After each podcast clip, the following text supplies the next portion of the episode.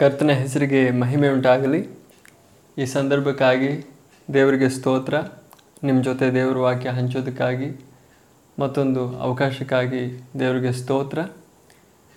ನಾವು ದೇವರ ವಾಕ್ಯವನ್ನು ಧ್ಯಾನಿಸೋದಕ್ಕಿಂತ ಮುಂಚೆ ಒಂದು ಮಾತು ನಾವು ಪ್ರಾರ್ಥಿಸೋಣ.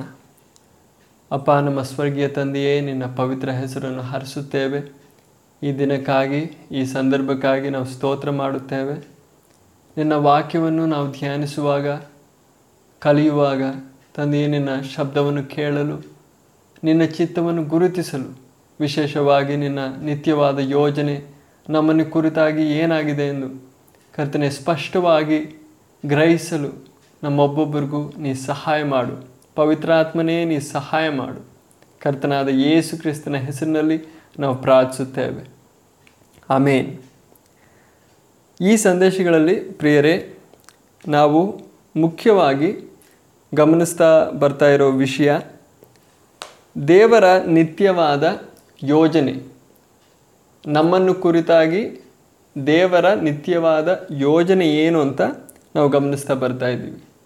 ನಮ್ಮ ಜೀವನದಲ್ಲಿ ನಮ್ಮ ಸ್ವಂತ ಯೋಜನೆಗಳು ಅನೇಕ ಇರ್ತವೆ. ನಾವು ಏನು ಮಾಡಬೇಕು, ಯಾವ ಉದ್ಯೋಗ ಮಾಡಬೇಕು, ಯಾವ ರೀತಿಯಾಗಿರೋ ಒಂದು ಜೀವನ ನಮಗೆ ಬೇಕು ಅಂತ ಯೋಜನೆಗಳು ನಮ್ಮ ಸ್ವಂತ ಯೋಜನೆಗಳು ಅನೇಕ ಇರ್ತವೆ. ಆದರೆ ದೇವ್ರ ಮಕ್ಕಳಾಗಿರೋ ನಾವು ಏನು ಗ್ರಹಿಸಬೇಕು ಅಂದರೆ ದೇವರು ಯೋಜನೆ ಏನು?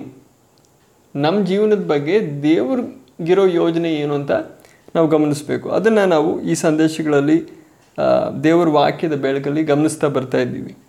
ಹಿಂದಿನ ಸಂದೇಶದಲ್ಲಿ ನಾವು ಗಮನಿಸಿದ್ದು ದೇವರು ಮನುಷ್ಯನನ್ನು ಸೃಷ್ಟಿಸಿದಾಗ ಆ ಸೃಷ್ಟಿಯಲ್ಲೂ ಕೂಡ ಈ ದೇವರ ಯೋಜನೆಯನ್ನು ನಾವು ಗಮನಿಸ್ಬೋದು. ಯಾವ ರೀತಿ ಮನುಷ್ಯನ ಸೃಷ್ಟಿಸಿದ ಅನ್ನೋದಾಗಿ ನಾವು ಗಮನಿಸುವಾಗ ಅದರಲ್ಲೂ ಕೂಡ ನಮಗೆ ಕಂಡು ಬರೋದು ದೇವರಿಗೆ ಏನು ತಾತ್ಪರ್ಯ ಇತ್ತು? ಮನುಷ್ಯನ ಕುರಿತಾಗಿ ನಮ್ಮ ಕುರಿತಾಗಿ ಏನು ತಾತ್ಪರ್ಯ ಇತ್ತು? ಯಾವ ಉದ್ದೇಶ ಇತ್ತು ನಮ್ಮನ್ನು ಉಂಟು ಮಾಡಿದಾಗ ಅಂತ? ಆಗ ಆ, ವಿಷಯವನ್ನೇ ನಾವು ಈ ಸಂದೇಶದಲ್ಲೂ ಮುಂದುವರಿಸೋಣ. ಮನುಷ್ಯನ ಸೃಷ್ಟಿ.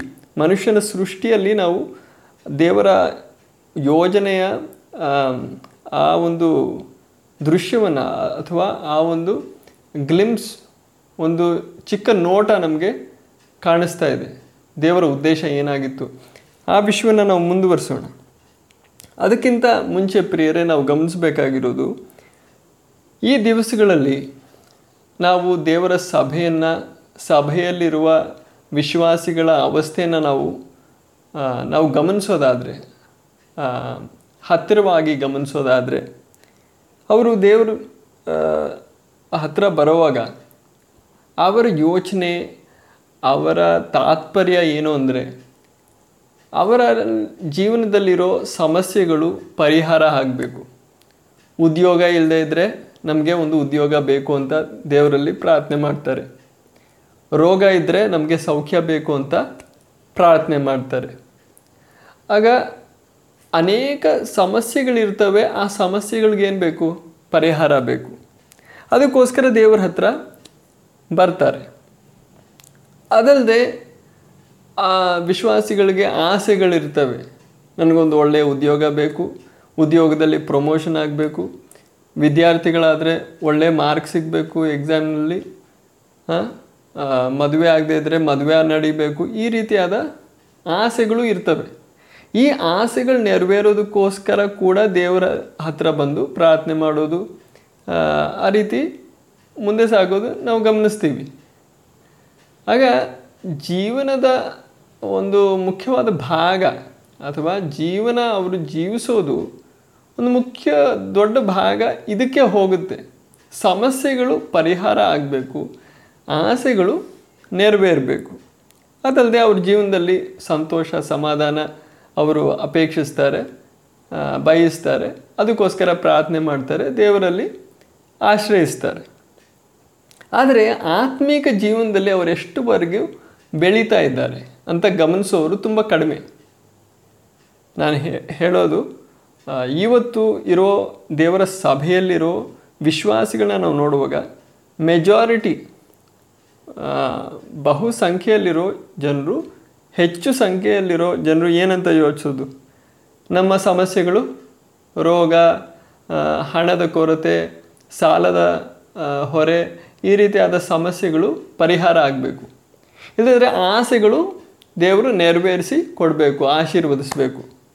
ಜೀವನದಲ್ಲಿ ಸಂತೋಷ ಸಮಾಧಾನ ನೆಲೆಗೊಳ್ಬೇಕು. ಅದಕ್ಕಾಗಿ ನಾನು ಏನು ಮಾಡಬೇಕು ಅಂತ ಹೇಳಿಕೊಂಡು ದೇವ್ರ ಮುಂದೆ ಬರ್ತಾರೆ.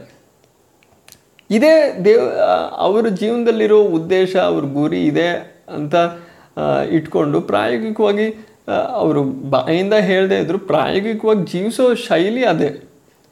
ಅವ್ರ ಸಮಸ್ಯೆಗಳು ಪರಿಹಾರ ಆಗಿ ಅವ್ರ ಆಸೆಗಳು ನೆರವೇರಬೇಕು ಸಂತೋಷ ಸಮಾಧಾನದೊಂದಿಗೆ ಅವ್ರು ಮುಂದೆ ಸಾಗಬೇಕು. ಇಷ್ಟೇ. ಆದರೆ ಅವರ ಆತ್ಮಿಕ ಜೀವನದ ಬಗ್ಗೆ ಗಮನಿಸೋರು ತುಂಬ ಕಡಿಮೆ. ಇವತ್ತಿನ ಅವಸ್ಥೆ, ಇವತ್ತಿನ ಕಾಲದಲ್ಲಿ ಸಭೆಯಲ್ಲಿರೋ ವಿಶ್ವಾಸಿಗಳ ಅವಸ್ಥೆ ನೀವು ಗಮನಿಸುವಾಗ ಆತ್ಮಿಕ ಜೀವನ, ಅಂದರೆ ಪರಿಶುದ್ಧತೆ ಬಗ್ಗೆ, ದೇವರ ಚಿತ್ತದ ಪ್ರಕಾರ ನಮ್ಮ ಸ್ವಭಾವ ಎಷ್ಟು ಮಟ್ಟಕ್ಕೆ ರೂಪಾಂತರಗೊಂಡಿದೆ ಅಂತ ಯೋಚಿಸೋರು, ಗಮನಿಸೋರು ತುಂಬ ಕಡಿಮೆ. ಆ ಕಡಿಮೆ ಸಂಖ್ಯೆಯಲ್ಲಿರೋ ಜನರನ್ನು ಕೂಡ ನೀವು ಗಮನಿಸಿದ್ರೆ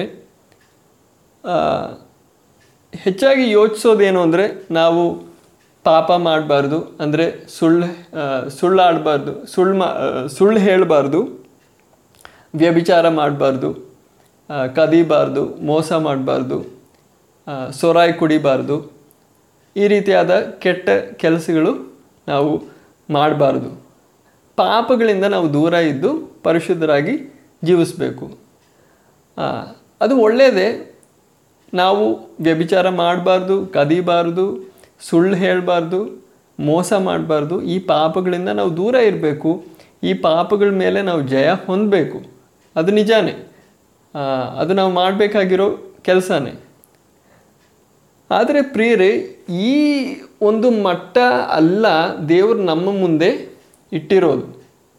ಅಂದರೆ ನಾವು ಇಷ್ಟುವರೆಗೂ ಮಾತ್ರ ಬೆಳೆದ್ರೆ ಸಾಕಲ್ಲ. ನಮ್ಮ ದರ್ಶನ ತುಂಬ ಚಿಕ್ಕ ಒಂದು ದರ್ಶನವಾಗಿದೆ. ದೇವರು ನಮ್ಮನ್ನು ಕುರಿತಾಗಿಟ್ಟಿರುವ ಯೋಜನೆ ತುಂಬ ಉನ್ನತವಾದದ್ದು, ತುಂಬ ಶ್ರೇಷ್ಠವಾದದ್ದು. ಆ ಯೋಜನೆಯನ್ನು ನಾವು ಸ್ಪಷ್ಟವಾಗಿ ಆಳವಾಗಿ ಗ್ರಹಿಸಬೇಕು. ಗ್ರಹಿಸಿ ಅದರ ಬೆಳಕಲ್ಲಿ ನಾವು ಜೀವಿಸಬೇಕು.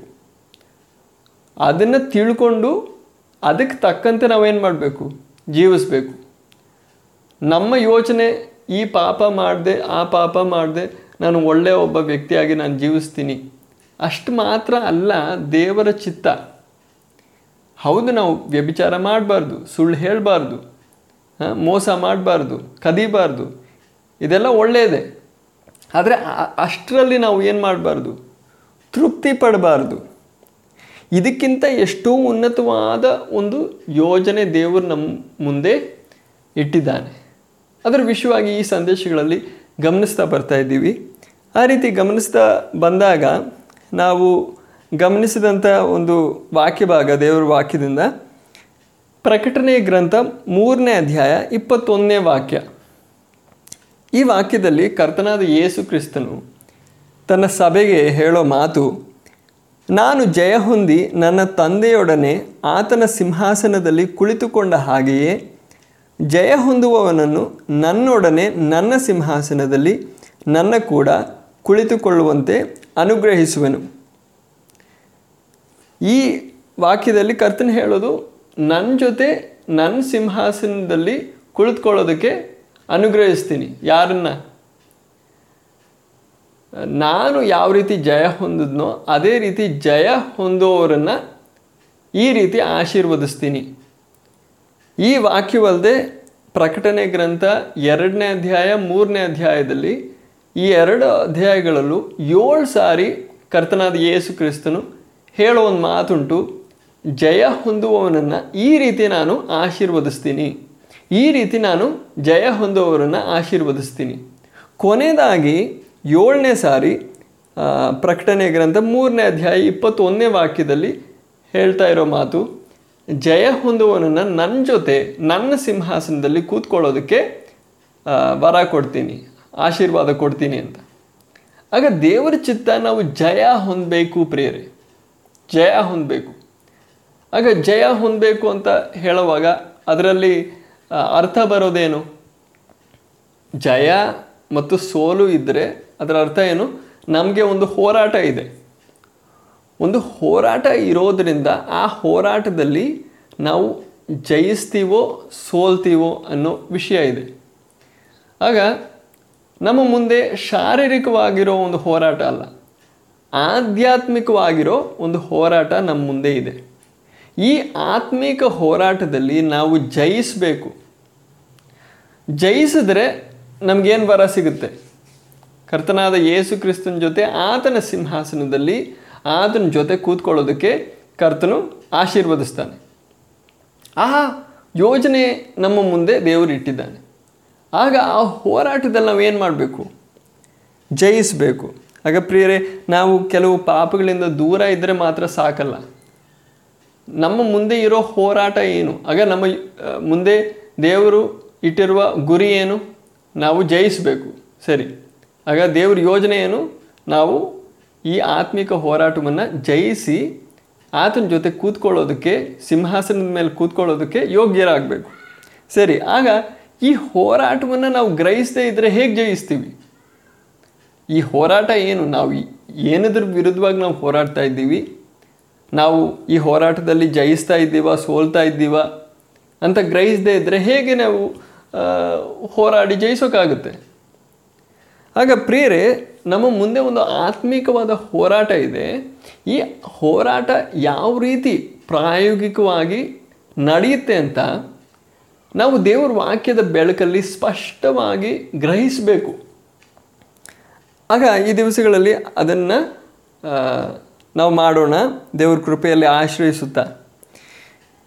ಆಗ ನಮ್ಮ ಮುಂದೆ ಇರುವ ಆತ್ಮಿಕ ಹೋರಾಟ ಅನ್ನೋದು ಅಂತರಂಗದಲ್ಲೂ ನಡೆಯುತ್ತೆ, ಹೊರಗೂ ನಡೆಯುತ್ತೆ. ನಮಗೆ ಮೊಟ್ಟ ಮೊದಲನೇದಾಗಿ ಅಂತರಂಗದಲ್ಲಿರೋ ಹೋರಾಟವನ್ನು ನಾವು ಜಯಿಸಬೇಕು. ಅದರ ನಂತರ ಹೊರಗಡೆನೂ ನಮಗೊಂದು ಹೋರಾಟ ಇದೆ. ಆದರೆ ಈ ಹೋರಾಟ ಏನಲ್ಲ, ಶಾರೀರಿಕವಾಗಿರೋ ಹೋರಾಟ ಅಲ್ಲ, ಆಧ್ಯಾತ್ಮಿಕವಾದ ಹೋರಾಟ ಅಥವಾ ಆತ್ಮಿಕವಾದ ಹೋರಾಟವಾಗಿದೆ. ಆಗ ಈ ಹೋರಾಟದಲ್ಲಿ ನಾವು ಜಯಿಸಬೇಕು ಅಂದರೆ ಈ ಹೋರಾಟ ಹೇಗೆ ನಡೆಯುತ್ತೆ? ಈ ಹೋರಾಟ ಏನು ಅಂತ ನಾವು ಗ್ರಹಿಸಬೇಕು. ಯಾವ ರೀತಿ ಈ ಹೋರಾಟ ನಡೆಯುತ್ತೆ ಅಂತ ಗ್ರಹಿಸಿದ್ರೆ ಮಾತ್ರ ನಾವು ಸರಿಯಾಗಿ ಹೋರಾಡಿ ಜಯಿಸೋದಕ್ಕೆ ಸಾಧ್ಯ. ಆಗ ಈ ಹೋರಾಟ ಹೇಗೆ ನಡೆಯುತ್ತೆ ಅಂತ ಗ್ರಹಿಸೋದಕ್ಕೆ ನಾವು ನಮ್ಮ ಪ್ರಕೃತಿ ಎಂಥದ್ದು ಅಂತ ನಾವು ಗ್ರಹಿಸೋದು ತುಂಬ ಅವಶ್ಯವಾದದ್ದು. ಯಾಕಂದರೆ ನಮ್ಮ ಅಂತರಂಗದಲ್ಲಿ ಏನು ನಡೀತಾ ಇದೆ? ಹೋರಾಟ ನಡೀತಾ ಇದೆ. ಆಚೆನೂ ಹೋರಾಟ ನಡೀತಾ ಇದೆ. ಆಗ ನಮ್ಮ ಅಂತರಂಗದಲ್ಲಿರೋ ಪ್ರಕೃತಿ ಅಥವಾ ನಮ್ಮಲ್ಲಿ ಏನೇನೆಲ್ಲ ಇದೆ, ಯಾ, ಎಲ್ಲೆಲ್ಲೆಲ್ಲ ಹೋರಾಟ ನಡೆಯುತ್ತೆ ಅಂತ ಗ್ರಹಿಸಬೇಕು ಅಂದರೆ ನಮ್ಮಲ್ಲಿ ಏನೆಲ್ಲ ಇದೆ ಅಂತ ಗ್ರಹಿಸಬೇಕು. ಆದ್ದರಿಂದ ನಾವು ಮನುಷ್ಯನ ಸೃಷ್ಟಿಯನ್ನು ನಾವು ಹತ್ತಿರವಾಗಿ ಗಮನಿಸ್ತಾ, ಗಮನಿಸೋದಕ್ಕೆ ಹೋಗ್ತಾ ಇದ್ದೀವಿ. ನಾವು ಪ್ರಾರಂಭಿಸಿದ್ವಿ ಹಿಂದಿನ ಸಂದೇಶದಲ್ಲಿ, ಆದರೆ ಈ ಸಂದೇಶದಲ್ಲಿ ನಾವು ಇನ್ನೂ ಆಳವಾಗಿ ನೋಡೋದಕ್ಕೆ ಹೋಗ್ತಾ ಇದ್ದೀವಿ. ಮನುಷ್ಯನಲ್ಲಿ ಇರುವ ಅವಸ್ಥೆ ಏನು ಅಂತ ನಾವು ಗ ಗ್ರಹಿಸಿದ್ರೇ ನಮ್ಮಲ್ಲಿರೋ ಅವಸ್ಥೆ ಏನು ಅಂತ ನಾವು ಗ್ರಹಿಸಿದ್ರೇ ನಾವು ಈ ಹೋರಾಟದಲ್ಲಿ ಜಯಕರವಾಗಿ, ಜಯಶಾಲಿಗಳಾಗಿ ಮುಂದೆ ಸಾಗೋದಕ್ಕೆ ಸಾಧ್ಯ. ಆಗ ಮನುಷ್ಯನಲ್ಲಿ ಏನೆಲ್ಲ ಇದೆ ಅಂತ ನಾವು ಆಳವಾಗಿ ಗಮನಿಸೋಣ. ಆಗ ಪ್ರಾರಂಭದಲ್ಲೇ ನಾನು ಹೇಳೋದಕ್ಕೆ ಬಯಸೋದು ಇವತ್ತು ನಾವಿರೋ ಅವಸ್ಥೆ ಎಂಥದ್ದು ಅಂತೋ ಎಂಥ ಎಂಥ ಒಂದು ಅವಸ್ಥೆಯಲ್ಲಿ ನಾವು ಇದ್ದೀವಿ ಅಂತ ಗ್ರಹಿಸಬೇಕು ಅಂದರೆ ಪ್ರಾರಂಭದಿಂದ ನಾವು ನೋಡ್ತಾ ಹೋಗಬೇಕು. ಪ್ರಾರಂಭದಿಂದ ಅಂದರೆ ಮನುಷ್ಯ ಪಾಪದಲ್ಲಿ ಬಿದ್ದು ದೇವರಿಂದ ದೂರ ಆಗೋದಕ್ಕಿಂತ ಮುಂಚೆ ಆತನು ಯಾವೊಂದು ಅವಸ್ಥೆಯಲ್ಲಿದ್ದ? ಮನುಷ್ಯನಲ್ಲಿ ಮೊದಲು ಪಾಪ ಇರಲಿಲ್ಲ. ದೇವರ ಜೊತೆ ನಿಕಟವಾದ ಒಂದು ಸಂಬಂಧ ಇತ್ತು. ಪಾಪದಲ್ಲಿ ಬಿದ್ದು ದೇವರಿಂದ ದೂರ ಆಗೋದಕ್ಕಿಂತ ಮುಂಚೆ ಮನುಷ್ಯನ ಅವಸ್ಥೆ ಎಂಥದ್ದು.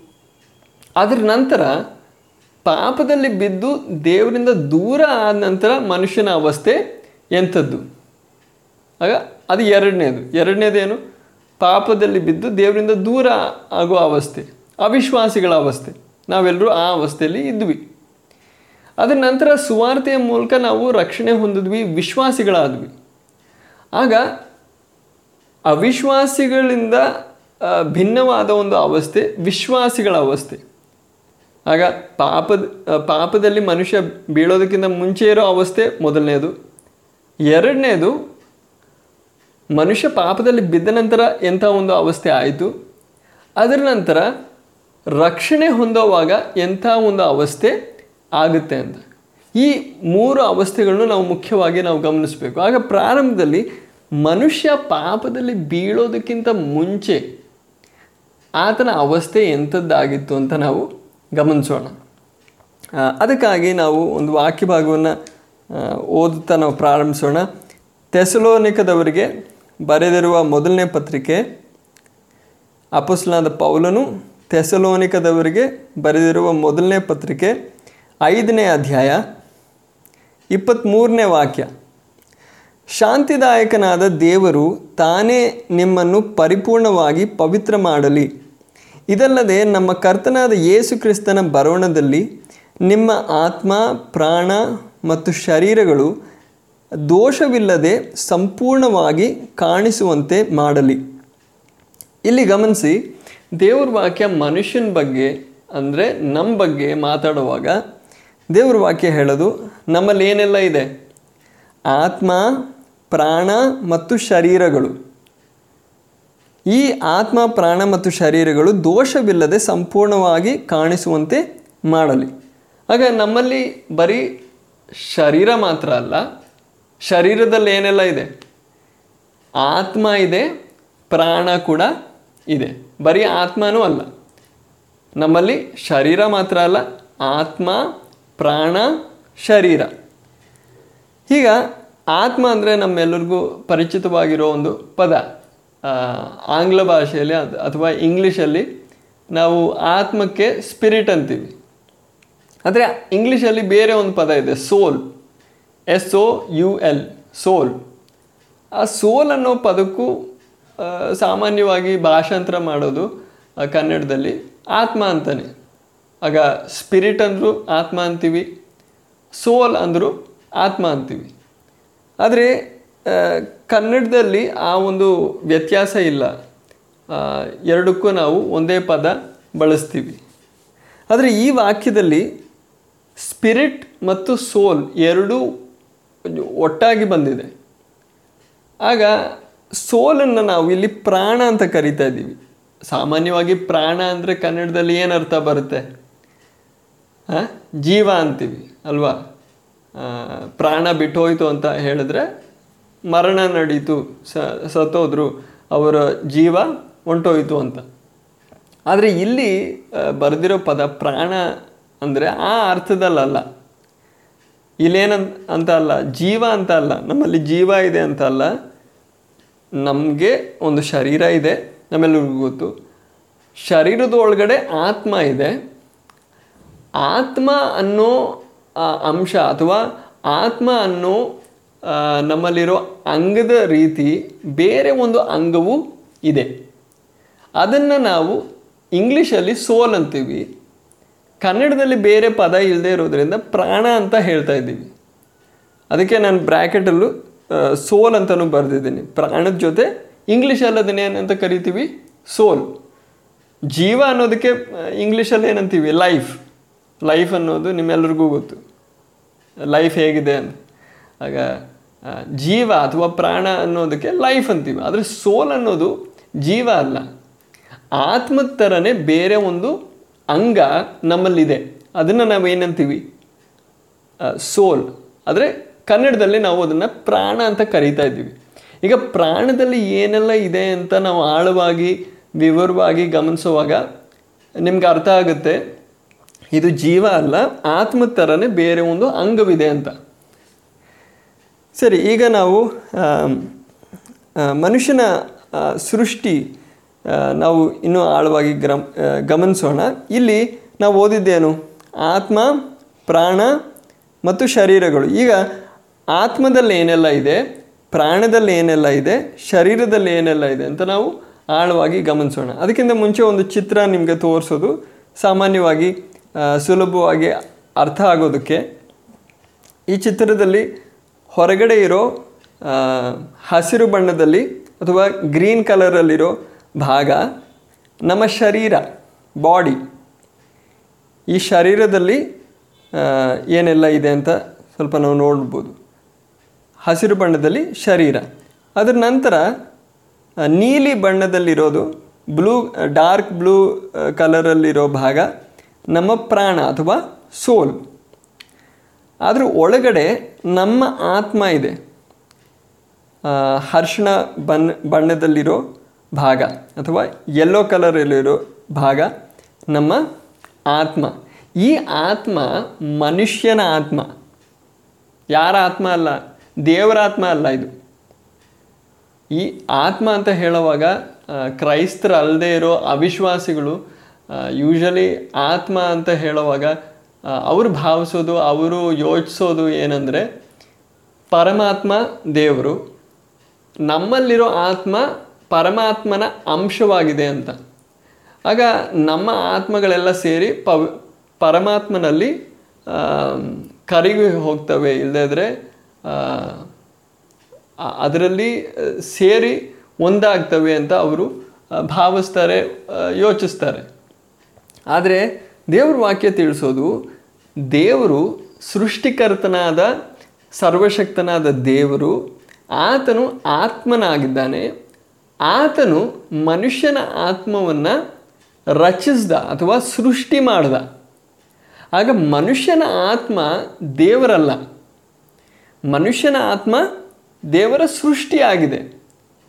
ನಮ್ಮಲ್ಲಿರೋ ಆತ್ಮ ಏನಲ್ಲ? ದೇವರಲ್ಲ, ಮನುಷ್ಯನನ್ನು ಸೃಷ್ಟಿಸಿದಾಗ ಮನುಷ್ಯನಲ್ಲಿ ಬರೀ ಶರೀರ ಅಲ್ಲ ಮನುಷ್ಯನ ಮೂಗಲ್ಲಿ ಜೀವಶ್ವಾಸವನ್ನು ಊದಿದಾಗ ಮನುಷ್ಯನಲ್ಲಿ ಏನೆಲ್ಲ ಉಂಟಾಯಿತು? ಆ ವಾಕ್ಯವನ್ನು ನಾವು ಒಂದು ಮಾತು ನಾವು ಓದೋಣ. ಆ ವಾಕ್ಯವನ್ನು ನಾವು ಹಿಂದಿನ ಸಂದೇಶದಲ್ಲಿ ಓದಿದ್ವಿ.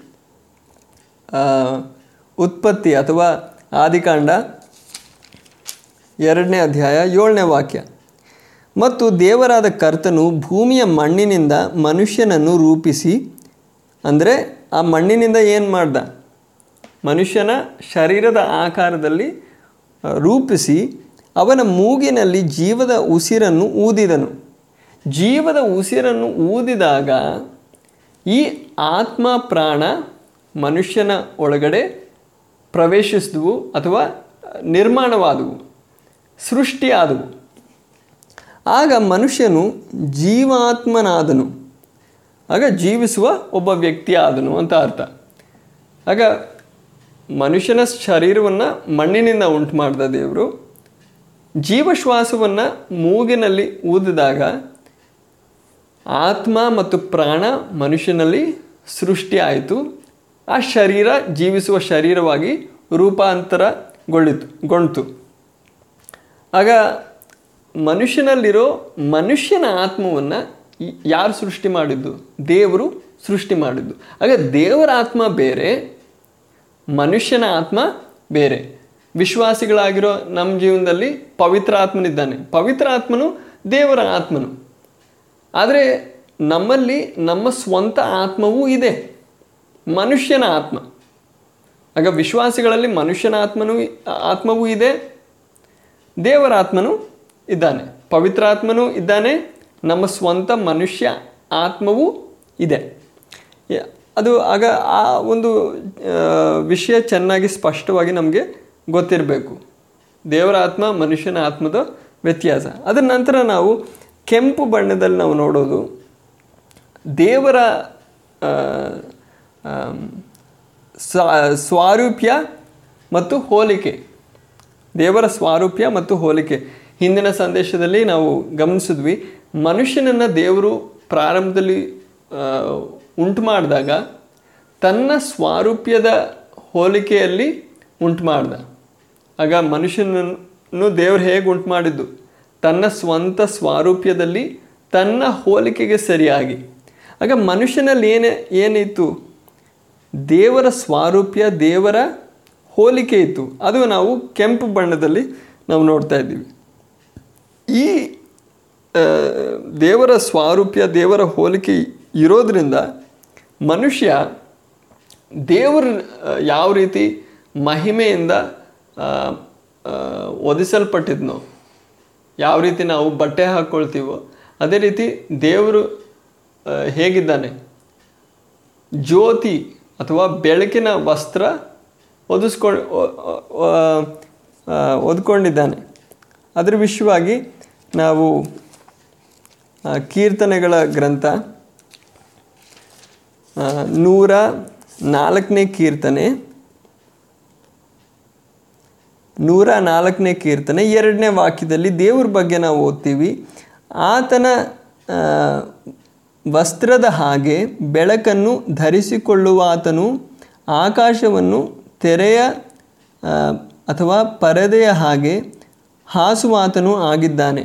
ಆಗ ದೇವರ ಬಗ್ಗೆ ಹೇಳೋದು, ಆತನ ವಸ್, ಆತನ ವಸ್ತ್ರದ ಹಾಗೆ ಬೆಳಕನ್ನು ಧರಿಸಿಕೊಳ್ಳುವ ಆತನು ಆಗ ದೇವರು ಯಾವ ರೀತಿ ಬೆಳಕನ್ನು ಒಂದು ವಸ್ತ್ರವಾಗಿ ಧರಿಸ್ಕೊಳ್ತಾನೋ, ಅದೇ ರೀತಿ ಮನುಷ್ಯ ಕೂಡ ಬೆಳಕನ್ನು ವಸ್ತ್ರವಾಗಿ ಧರಿಸ್ಕೊಂಡಿದ್ದ.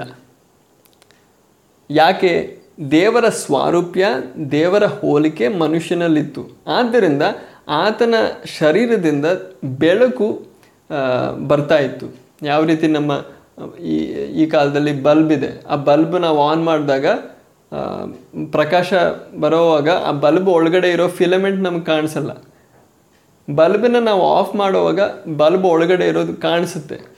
ಇವತ್ತು ಇರೋ ಎಲ್ ಇ ಡಿ ಬಲ್ಬಲ್ಲಿ ಅದು ಕಾಣಿಸಲ್ಲ, ಇದು ಸಿ ಎಫ್ ಎಲ್ ಅಲ್ಲಿ ಕಾಣ್, ಕಾಣಿಸಲ್ಲ. ಹಳೆ ಕಾಲದಲ್ಲಿರೋ ಆ ಬಲ್ಬ್ಗಳು ನೀವು ನೋಡಿರ್ತೀರ, ಫಿಲಮೆಂಟ್ ಇರುತ್ತೆ.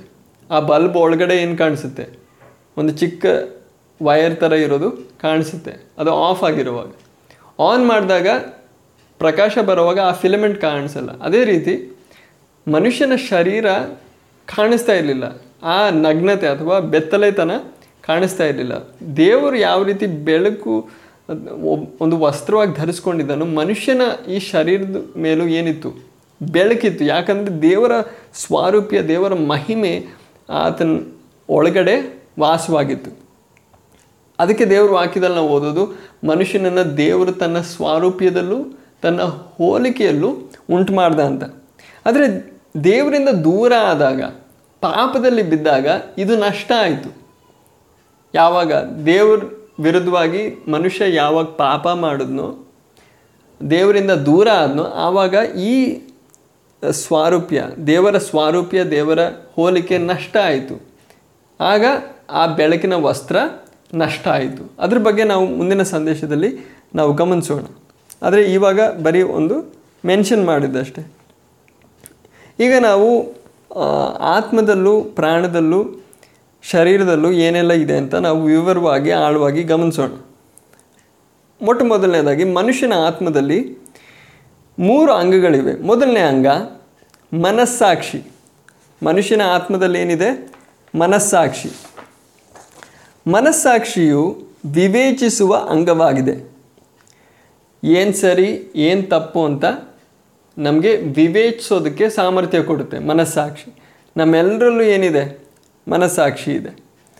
ಮನಸ್ಸಾಕ್ಷಿಯು ಸರಿ ಮತ್ತು ತಪ್ಪು ಎಂಬುದಾಗಿ ವಿವೇಚಿಸುವಂಥದ್ದು ಮನಸ್ಸಿನಲ್ಲಿರುವ ಜ್ಞಾನದ ಪ್ರಭಾವದಿಂದ ಅಲ್ಲ, ಬದಲಿಗೆ ಅದು ತನ್ನಷ್ಟಕ್ಕೆ ತನ್ನದೇ ಆದ ನೇರವಾದ ತೀರ್ಪನ್ನು ಮಾಡುವಂಥದ್ದು. ಅಂದರೆ ನಮ್ಮ ಮನಸ್ಸಲ್ಲಿ ಏನೆಲ್ಲ ಜ್ಞಾನ ಇದೆಯೋ, ಏನೆಲ್ಲ ಕಲ್ತಿದ್ದೀವೋ ಏನು ಸರಿ, ಏನು ತಪ್ಪು, ಅದ್ರ ಪ್ರಕಾರ ಅಲ್ಲ ಮನಸ್ಸಾಕ್ಷಿ ತೀರ್ಪು ಮಾಡೋದು, ಕೆಲಸ ಮಾಡೋದು. ಒಬ್ಬ, ಒಂದು ಮಗುಗೆ ನಾವು ಸುಳ್ಳು ಹೇಳಬಾರ್ದು ಅಂತ ಹೇಳ್ಕೊಡ್ತೀವಿ. ಆದರೆ ಹೇಳ್ಕೊಡದೇ ಇದ್ದರೂ ಕೂಡ, ಅಥವಾ ಹೇಳ್ಕೊಡೋದಕ್ಕಿಂತ ಮುಂಚೆ ಕೂಡ, ಒಂದು ವೇಳೆ ಆ ಮಗು ಸುಳ್ಳು ಹೇಳೋದಕ್ಕೆ ಪ್ರಯತ್ನ ಪಟ್ಟರೆ ಹೆದರಿಕೆ ಇರುತ್ತೆ, ಭಯ ಇರುತ್ತೆ. ಯಾಕೆ? ಯಾರೋ ಆ ಮಗುಗೇನು ಹೇಳ್ಕೊಟ್ಟಿಲ್ಲ? ಸುಳ್ಳು ಹೇಳಬಾರ್ದು, ಸುಳ್ಳು ಹೇಳೋದು ತಪ್ಪು ಅಂತ ಹೇಳ್ಕೊಟ್ಟಿಲ್ಲ. ಆದರೂ ಕೂಡ ಸ್ವಾಭಾವಿಕವಾಗಿ ಆ ಮಗುಗೆ ಒಂದು ಭಯ ಇರುತ್ತೆ ಸುಳ್ಳು ಹೇಳೋದಕ್ಕೆ. ಮೊಟ್ಟ ಮೊದಲನೇ ಸಾರಿ ಸುಳ್ಳು ಹೇಳೋವಾಗ ತುಂಬ ಭಯ ಇರುತ್ತೆ. ಯಾಕಂದರೆ ಮನಸ್ಸಾಕ್ಷಿ ಒಳಗಡೆ ಕೆಲಸ ಮಾಡ್ತಾ ಇದೆ. ಮನಸ್ಸಾಕ್ಷಿ ಏನು ಸೂಚಿಸ್ತಾ ಇದೆ ಮಗುಗೆ? ಯಾರು ಹೇಳ್ಕೊಡದೇ ಇದ್ದರು ಯಾರು ಕಲಿಸದೇ ಇದ್ದರು ಮಗುಗೆ ಅರ್ಥ ಆಗುತ್ತೆ ನಾನು ಮಾಡ್ತಾ ಇರೋದು ತಪ್ಪು.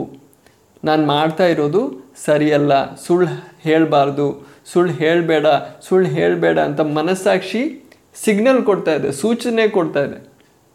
ಅದಕ್ಕೆ ಒಂದು ಭಯ ಇರುತ್ತೆ. ಆಗ ಯಾರು ನಮಗೆ ಕಲಿಸದೇ ಇದ್ದರೂ ಕಲಿಸಿದ್ರೂ ಕೂಡ ಮನಸ್ಸಾಕ್ಷಿ ಏನು ಮಾಡುತ್ತೆ? ಆಗ ನಮ್ಮ ಜ್ಞಾನದ ಪ್ರಭಾವದಿಂದ ಅಲ್ಲ, ತನ್ನಷ್ಟಕ್ಕೆ ತನ್ನದೇ ಆದ ನೇರವಾದ ತೀರ್ಪನ್ನು ಮಾಡುವಂಥದ್ದು. ಅನೇಕ ಬಾರಿ ನಾವು ನಮ್ಮ ಆಲೋಚನೆಯ ಪ್ರಕಾರ ಸರಿ ಎಂದು ಭಾವಿಸುವ ಸಂಗತಿಗಳನ್ನು ಕೂಡ ಮನಸ್ಸಾಕ್ಷಿಯು ತಪ್ಪೆಂದು ತೀರ್ಪು ಮಾಡುತ್ತದೆ. ಅಂದರೆ ನಮ್ಮ ಆಲೋಚನೆ ಪ್ರಕಾರ ನಾವು ಸರಿ ಅಂತ ನಾವು ಭಾವಿಸೋ ಸಂಗತಿಗಳು ಕೂಡ ನಮ್ಮ ಸ್ವಂತ ಮನಸ್ಸಾಕ್ಷಿ ಏನು ಹೇಳುತ್ತೆ? ಇದು ಸರಿಯಲ್ಲ ಅಂತ. ಉದಾಹರಣೆಗಾಗಿ ನೀವು ಅಂದ್ಕೊಳ್ಳಿ ನಿಮ್ಮ ಜೀವನದಲ್ಲಿ ಯಾರೋ ಮೋಸ ಮಾಡಿದ್ರು ಅಂತ. ತುಂಬ ನಿಮಗೆ ವೇದನೆ ಉಂಟು ಮಾಡಿದ್ರು, ನಿಮಗೆ ದ್ರೋಹ ಮಾಡಿ ಮೋಸ ಮಾಡಿದ್ರು. ಆಗ ಒಂದು ಸಂದರ್ಭ ಬಂತು ನಿಮ್ಮ ನೀವು ಅವ್ರಿಗೇನು ಮಾಡ್ಬೋದು? ಒಂದು ಮೋಸ ಮಾಡ್ಬೋದು. ಅವರು ಮಾಡಿದ ಮೋಸಕ್ಕೆ ತಕ್ಕಂತೆ ಅಲ್ಲ ಒಂದು ಉದಾಹರಣೆಗಾಗಿ ಅವ್- ಜ, ಅವರ ಅವ್ರ ವಿರುದ್ಧವಾಗಿ ಒಂದು ಸುಳ್ಳು ಹೇಳ್ಬೋದು ಅಂತ ಅಂದ್ಕೊಳ್ಳಿ ನಿಮ್ಮ ಲಾಭಕ್ಕಾಗಿ, ನಿಮ್ಮ ಪ್ರಯೋಜನಕ್ಕಾಗಿ ಒಂದು ಸುಳ್ಳು ಹೇಳ್ಬೋದು. ಆಗ ನೀವೇನು ತರ್ಕ ಮಾಡ್ಬೋದು? ಅವರು ನಮ್ಮ ಜೀವನದಲ್ಲಿ ಇಷ್ಟೆಲ್ಲ ಮೋಸ ಮಾಡಿದ್ರಲ್ವಾ? ಒಂದು ಸುಳ್ಳು ಹೇಳೋದೇನು ದೊಡ್ಡ ವಿಷಯ ಅಲ್ಲ. ಇವರು ಅದಕ್ಕೆ ಲಾಯಕು. ಏನಕ್ಕೆ? ಯಾಕಂದರೆ ನನ್ನ ಜೀವನದಲ್ಲಿ ಇಷ್ಟೆಲ್ಲ ಮೋಸ ಮಾಡಿದ್ರು. ಇವರು, ಇವ್ರಿಗೂ ಏನಾದರೂ ಸ್ವಲ್ಪ ನಾನು ಡೋಸ್ ಕೊಡಬೇಕು. ಈಗ ನಾನು ಇವ್ರಿಗೋಸ್ಕರ ಏನಾದರೂ ಮಾಡ್ತೀನಿ. ಆಗ ಒಂದು ಚಿಕ್ಕ ಸುಳ್ಳು ಹೇಳೋದ್ರಲ್ಲಿ ಏನು ದೊಡ್ಡದೇನೂ ಇಲ್ಲ. ಇವರು ನನಗೆ ಇಷ್ಟೆಲ್ಲ ನನಗೆ ವೇದನೆ ಕೊಟ್ಟಿದ್ದಾರೆ ಅಂತ ನಾವು ತರ್ಕ ಮಾಡ್ತೀವಿ. ಆಗ ನಾವೇನು ಮಾಡ್ತೀವಿ? ನಮ್ಮ ಮನಸ್ಸಿಗೆ ಒಂದು ಒಂದು ನೆಮ್ಮದಿ ಉಂಟು ಮಾಡೋದಕ್ಕೆ ನಾವು ಆ ಥರ ವಾದಿಸ್ತೀವಿ. ಆದರೆ ನಮ್ಮ ಒಳಗಡೆ ಇರೋ ಮನಸ್ಸಾಕ್ಷಿ ಅದನ್ನೇನು ಮಾಡಲ್ಲ? ಒಪ್ಪಲ್ಲ. ಮನಸ್ಸಾಕ್ಷಿ ಹೇಳುತ್ತೆ, ಅವರು ಮೋಸ ಮಾಡಿದ್ರು, ನೀನು ಮಾಡೋ ಕೆಲಸ ಸರಿಯಲ್ಲ. ಆದರೆ ಮನಸ್ಸಾಕ್ಷಿಯ ಶಬ್ದವನ್ನು ನಾವು ಕೆಳಗೆ ನೂಗ್ತೀವಿ. ಈ ಥರ ತರ್ಕ ಮಾಡಿ, ಆ ಥರ ಕೆಳಗೆ ನೂಗ್ತೀವಿ. ಯಾಕಂದರೆ ಮನಸ್ಸಾಕ್ಷಿ ಒಂದು ರೆಡ್ ಸಿಗ್ನಲ್ ಥರ ಇವಾಗ ಟ್ರಾಫಿಕ್ ಲೈಟಲ್ಲಿ ನೀವು ನೋಡಿರ್ತೀರ ಕೆಂಪು ಬಣ್ಣದ ಬೆಳಕೆ ಜ್ಯೋತಿ ಇದು ಬತ್ತಿ ಇರುತ್ತೆ. ಅಂದರೆ ರೆಡ್ ಲೈಟ್. ಆ ರೆಡ್ ಲೈಟ್ ನೋಡೋವಾಗ ನಾವು ವಾಹನವನ್ನು ನಿಲ್ಲಿಸಬೇಕು. ವಾಹನವನ್ನು ನಿಲ್ಲಿಸದೇ ಇದ್ದರೆ ಆ ರೆಡ್ ಲೈಟ್ ನಿಮ್ಮ ನಿಮ್ಮನ್ನು ತಡೆಯಲ್ಲ. ಅದು ಬರೀ ಒಂದು ಸೂಚಿಸ್ತಾ ಇದೆ. ನೀವು ಮುಂದೆ ಹೋಗಬೇಡಿ, ನಿಲ್ಲಿ. ಗ್ರೀನ್ ಲೈಟ್ ಬರೋವರೆಗೂ ನೀವು ಗಾಡಿನ ಓಡಿಸ್ಬಾರ್ದು ಅಂತ. ಆದರೆ ನೀವು ನಿಲ್ಲದೇ ಇದ್ದರೆ ಯಾರೂ ಅಲ್ಲಿ ತಡೀತಾ ಇಲ್ಲ. ಯಾ, ಅಲ್ಲಿ ಯಾವುದೋ ಒಂದು ಫೆನ್ಸೋ ಆ ಥರ ಏನೂ ಹಾಕಿಟ್ಟಿಲ್ಲ. ನೀವು ಓಡಿಸ್ಬೋದು. ಅದೇ ರೀತಿ ಮನಸ್ಸಾಕ್ಷಿ ನಿಮಗೊಂದು ಸೂಚನೆ ಕೊಡುತ್ತೆ. ಇದು ಮಾಡ್ತಾ ಇರೋದು ತಪ್ಪು, ಇದು ಮಾಡ್ತಾ ಇರೋದು ತಪ್ಪು ಅಂತ. ಅದು ಒಳಗಡೆ ಇರೋ ಶಬ್ದ. ಒಳಗಡೆ ನಮ್ಮ ಮನಸ್ಸಲ್ಲಿ ಇರೋ, ಅದಕ್ಕೆ ಮನಸ್ಸಾಕ್ಷಿ ಅಂತೀವಿ. ಮನಸ್ಸಲ್ಲಿರೋ ಒಂದು ಸಾಕ್ಷಿ, ಮನಸ್ಸಲ್ಲಿರೋ ಒಂದು ಶಬ್ದ. ಸಾಕ್ಷ್ಯ ಏನು ಕೊಡ್ತಾ ಇದೆ? ನೀನು ಮಾಡ್ತಾ ಇರೋದು ಸರಿಯಲ್ಲ, ನೀನು ಮಾಡ್ತಾ ಇರೋದು ತಪ್ಪು. ಆದರೆ ಅದನ್ನು ನಾವು ಕೆಳಗೆ ನೂಕಿದ್ರೆ ಹೇಗೆ? ಆದರೂ ನಾನು ಮಾಡ್ತೀನಿ. ಅದರ ಮನಸ್ಸು ಗಟ್ಟಿ ಮಾಡಿಕೊಂಡೆ ಏನಾಗುತ್ತೆ? ಮನಸ್ಸಾಕ್ಷಿ ಆ, ಶಬ್ದ ಕಡಿಮೆ ಆಗ್ತಾ ಕಡಿಮೆ ಆಗ್ತಾ ಹೋಗುತ್ತೆ. ಆಗ ನಮ್ಮ ಮನಸ್ಸಾಕ್ಷಿಯ ಶಬ್ದ ಕಡಿಮೆ ಆಗ್ತಾ ಹೋಗೋವಾಗ ಕೆಟ್ಟ ಕೆಲಸ ಮಾಡೋದು ತಪ್ಪಾದ ಕೆಲಸ ಮಾಡುವಾಗ ನಮಗೆ ಹೆದರಿಕೆ ಕಡಿಮೆ ಆಗುತ್ತೆ. ಇನ್ನು ಸುಲಭವಾಗಿ ಸಾಮಾನ್ಯವಾಗಿ ನಾವು ಮಾಡ್ತೀವಿ. ಕೆಲವರು ನೀವು ನೋಡಿರ್ತೀರ ಸುಳ್ಳು ಹೇಳುವಾಗ ಒಂದು ಹೆದರಿಕೆನೂ ಇರಲ್ಲ. ಒಂದು ಯಾವೊಂದು ಹಿಂಜಾರಿಕೆನೂ ಇಲ್ಲ. ಸುಲಭವಾಗಿ, ಸಾಮಾನ್ಯವಾಗಿ ಅವರು ಸುಳ್ಳು ಹೇಳ್ತಾ ಹೋಗ್ತಾರೆ. ಯಾಕಂದರೆ ಸುಳ್ಳು ಹೇಳಿ ಹೇಳಿ ಏನಾಯಿತು? ಅಭ್ಯಾಸ ಆಗೋಯ್ತು. ಇವಾಗ ಸು, ಎಷ್ಟು ಸುಳ್ಳು ಹೇಳಿದ್ರು ಏನಿಲ್ಲ. ಮೊಟ್ಟ ಮೊದಲನೇ ಸಾರಿ ನೀವು ನೋಡಿರ್ತೀರ ಪಿಕ್ ಪಾಕೆಟರ್ಸ್ ಅಂದರೆ ಜೇಬಿಂದ ಕದಿಯೋ ಕಳ್ಳರು. ಕದಿಯೋವಾಗ ಅವ್ರ ಕೈ ನಡುಗುತ್ತೆ. ಮೊಟ್ಟ ಮೊದಲನೇ ಸಾರಿ ಕದಿಯೋವಾಗ ಅವ್ರ ಕೈ ನಡುಗುತ್ತೆ. ಭಯ ಇರುತ್ತೆ. ಆದರೆ ಕದೀತಾ ಕದೀತಾ ಅವ್ರಿಗೆ ಒಂದು ಸಾಮಾನ್ಯವಾಗಿ ಕದಿಯೋ ಒಂದು ಅವಸ್ಥೆ ಬಂದುಬಿಡುತ್ತೆ. ಯಾರೋ ಅವರನ್ನು ಹಿಡ್ದಿಲ್ಲ ಅಂದರೆ ಆ ಭಯ ಹೊಂಟೋಗುತ್ತೆ ನಾನು ಎಷ್ಟು ಕದಿದ್ರು ಕದ್ರೂ ಯಾರೂ ನನ್ನ ನೋಡಲ್ಲ, ನನ್ನ ಯಾರೂ ಹಿಡಿಯಲ್ಲ ಅಂತ ಒಂದು ಧೈರ್ಯ ಬಂದುಬಿಡುತ್ತೆ. ಆಗ ಅವ್ರ ಮನಸ್ಸಾಕ್ಷಿಯನ್ನು ಅವ್ರು ಏನು ಮಾಡ್ತಾ ಇದ್ದಾರೆ? ಕೆಳಗೆ ನೂಗ್ತಾ ಇದ್ದಾರೆ. ಆ ಶಬ್ದವನ್ನು ಕೆಳಗೆ ನೂಗ್ತಾ ನೂಗ್ತಾ ನೂಗ್ತಾ ಮನಸ್ಸಾಕ್ಷಿಯ ಶಬ್ದ ಅವ್ರಿಗಿನ್ನು ಕೇಳಿಸಲ್ಲ. ಆ ರೀತಿ ಆಗೋಗುತ್ತೆ. ಆಗ ಮನಸ್ಸಾಕ್ಷಿ ಏನು ಮಾಡಲ್ಲ? ನಾವು ವಾದಿಸೋ ರೀತಿ ನಮ್ಮ ಆಲೋಚನೆ ಪ್ರಕಾರ ಅಲ್ಲ ಕೆಲಸ ಮಾಡೋದು. ದೇವರು ಸೃಷ್ಟಿಸಿರೋದು ಈ ಮನಸ್ಸಾಕ್ಷಿ. ಒಂದು ರೀತಿಯಾದ ದೇವರು ಕಾನೂನಿಟ್ಟಿದ್ದಾನೆ. ನಮ್ಮೆಲ್ಲರ ಹೃದಯದಲ್ಲೂ ಅವಿಶ್ವಾಸಿಗಳಾಗಿದ್ರು ವಿಶ್ವಾಸಿಗಳಾಗಿದ್ರು ಹಿಂದೂ ಆಗಿದ್ದರು ಮುಸ್ಲಿಂ ಆಗಿದ್ರು ಆ, ನಿರೀಶ್ವರವಾದಿ ಆಗಿದ್ದರು ಯಾರೇ ಆಗಿರಲಿ ಎಲ್ಲರಲ್ಲೂ ದೇವರು ಏನಿಟ್ಟಿದ್ದಾರೆ? ತನ್ನ ಕಾನೂನು ಇಟ್ಟಿದ್ದಾನೆ ಬೈಬಲ್ ಇಲ್ಲದೆ ಇದ್ರೂ ಏನಿದೆ? ಎಲ್ಲರಲ್ಲೂ ಮನಸ್ಸಾಕ್ಷಿ ಇದೆ. ಆ ಮನಸ್ಸಾಕ್ಷಿ ಮೂಲಕ ದೇವರು ಮಾತಾಡ್ತಾರೆ. ಏನು ಸರಿ, ಏನು ತಪ್ಪು ಅಂತ. ಆ ಕಾನೂನು ನಮ್ಮ ಆಲೋಚನೆಯನ್ನು ಒಪ್ಪಲ್ಲ. ಈ- ಈ ರೀತಿ ಇವರು ಮೋಸ ಮಾಡಿದ್ರಲ್ವ, ನಾವು ಮಾಡಿದ್ರೆ ಏನು ಸರಿ ಅಂತ ನಾವು ಹೇಳ್ತೀವಿ. ನಾವು ಒಪ್ಕೊಳ್ಬೋದು. ನಾವು ಯಾರಾದರೂ ಫ್ರೆಂಡ್ಸ್ ಜೊತೆ ಮಾತಾಡಿದ್ರೆ ಅವರು ಕೂಡ ಒಪ್ಬೋದು ಹೌದಾ, ನೀನು ಹೇಳೋದು ಸರಿನೇ, ನೀನು ಈ ಒಂದು ಚಿಕ್ಕ ಸುಳ್ಳು ಹೇಳೋದೇನು ದೊಡ್ಡದಲ್ಲ. ಅವನು ಮೋಸ ಇಷ್ಟೆಲ್ಲ ಮಾಡಿದ್ದಾನೆ, ಅವನಿಗೆ ಸರಿಯಾಗಿ ಏಟು ಬೀಳಬೇಕು ಅಂತ ನಿಮ್ಮ ಸ್ನೇಹಿತರು ಹೇಳ್ಬೋದು. ಆದರೆ ನಿಮ್ಮ ಮನಸ್ಸಾಕ್ಷಿ ಅದನ್ನು ಒಪ್ಪಲ್ಲ. ಅದರ ನಂತರ, ಬಹುತೇಕವಾಗಿ ಮನಸ್ಸಾಕ್ಷಿಯು ಸ್ವತಂತ್ರವಾಗಿಯೂ ಮತ್ತು ನೇರವಾಗಿಯೂ ಕೆಲಸ ಮಾಡುತ್ತದೆ. ನೇರವಾಗಿ, ಸ್ವತಂತ್ರವಾಗಿ ಮನಸ್ಸಾಕ್ಷಿ ಕೆಲಸ ಮಾಡುತ್ತೆ. ಅದು ಹೊರಗಿನ ಒಡಂಬಡಿಸುವ ವಿಷಯಗಳ ಪ್ರಭಾವಕ್ಕೆ ಒಳಗಾಗುವುದಿಲ್ಲ. ಹೊರಗಡೆ ಜನರು ನಮ್ಮ ಮೇಲೆ ಪ್ರಭಾವ ಬೀರ್ತಾರೆ, ಆ ಪ್ರಭಾವಕ್ಕೆ ಮನಸ್ಸಾಕ್ಷಿ ಏನು ಮಾಡಲ್ಲ? ಒಳಗಾಗೋದಿಲ್ಲ ಹೊರಗೆ ಏನ ಎಂತಹ ಒಂದು ಒಡಂಬಡಿಸುವ ಸಂಗತಿಗಳಿದ್ರು ಪ್ರಭಾವಗಳಿದ್ದರೂ ಅದಕ್ಕೆ ಮನಸ್ಸಾಕ್ಷಿ ಒಳಗಾಗೋದಿಲ್ಲ ಮನಸ್ಸಾಕ್ಷಿ ನೇರವಾಗಿ, ಸ್ವತಂತ್ರವಾಗಿ ಕೆಲಸ ಮಾಡುತ್ತಾ ನಮಗೆ ಹೇಳುತ್ತೆ, ಇದು ಸರಿ, ಇದು ತಪ್ಪು ಅಂತ. ಅದರ ನಂತರ ಒಬ್ಬ ವ್ಯಕ್ತಿಯು ತನ್ನ ನಡತೆಯಲ್ಲಿ ತಪ್ಪು ಮಾಡುವಾಗ ಅವನ ಮನಸ್ಸಾಕ್ಷಿಯು ಅವನಿಗೆ ದೋಷಾರೋಪಣೆ ಮಾ, ಉಂಟು ಮಾಡುತ್ತದೆ. ಏನಾದರೂ ತಪ್ಪು ಮಾಡುವಾಗ ನಮಗೆ ಒಂದು ಸೂಚನೆ ದೊರಕುತ್ತೆ. ನಾ, ನಾನು ಮಾಡ್ತಾ ಇರೋದು ಸರಿಯಲ್ಲ, ನಾನು ಮಾಡ್ತಾ ಇರೋದು ಸರಿಯಲ್ಲ ಅಂತ ಒಂದು ಅದರಿಂದನೇ ಮನುಷ್ಯನಲ್ಲಿ ಏನು ಬರೋದು? ಒಂದು ಹೆದರಿಕೆ, ಒಂದು ಹಿಂಜಾರುವಿಕೆ ಉಂಟಾಗೋದು, ಮೊಟ್ಟ ಮೊದಲನೇ ಸಾರಿ ಕೆಟ್ಟ ಕೆಲಸ ಮಾಡುವಾಗ. ಅದರ ನಂತರ ದೇವರು ಮನುಷ್ಯನೊಂದಿಗೆ ಮನಸ್ಸಾಕ್ಷಿಯ ಮೂಲಕ ವ್ಯವಹರಿಸುತ್ತಾನೆ.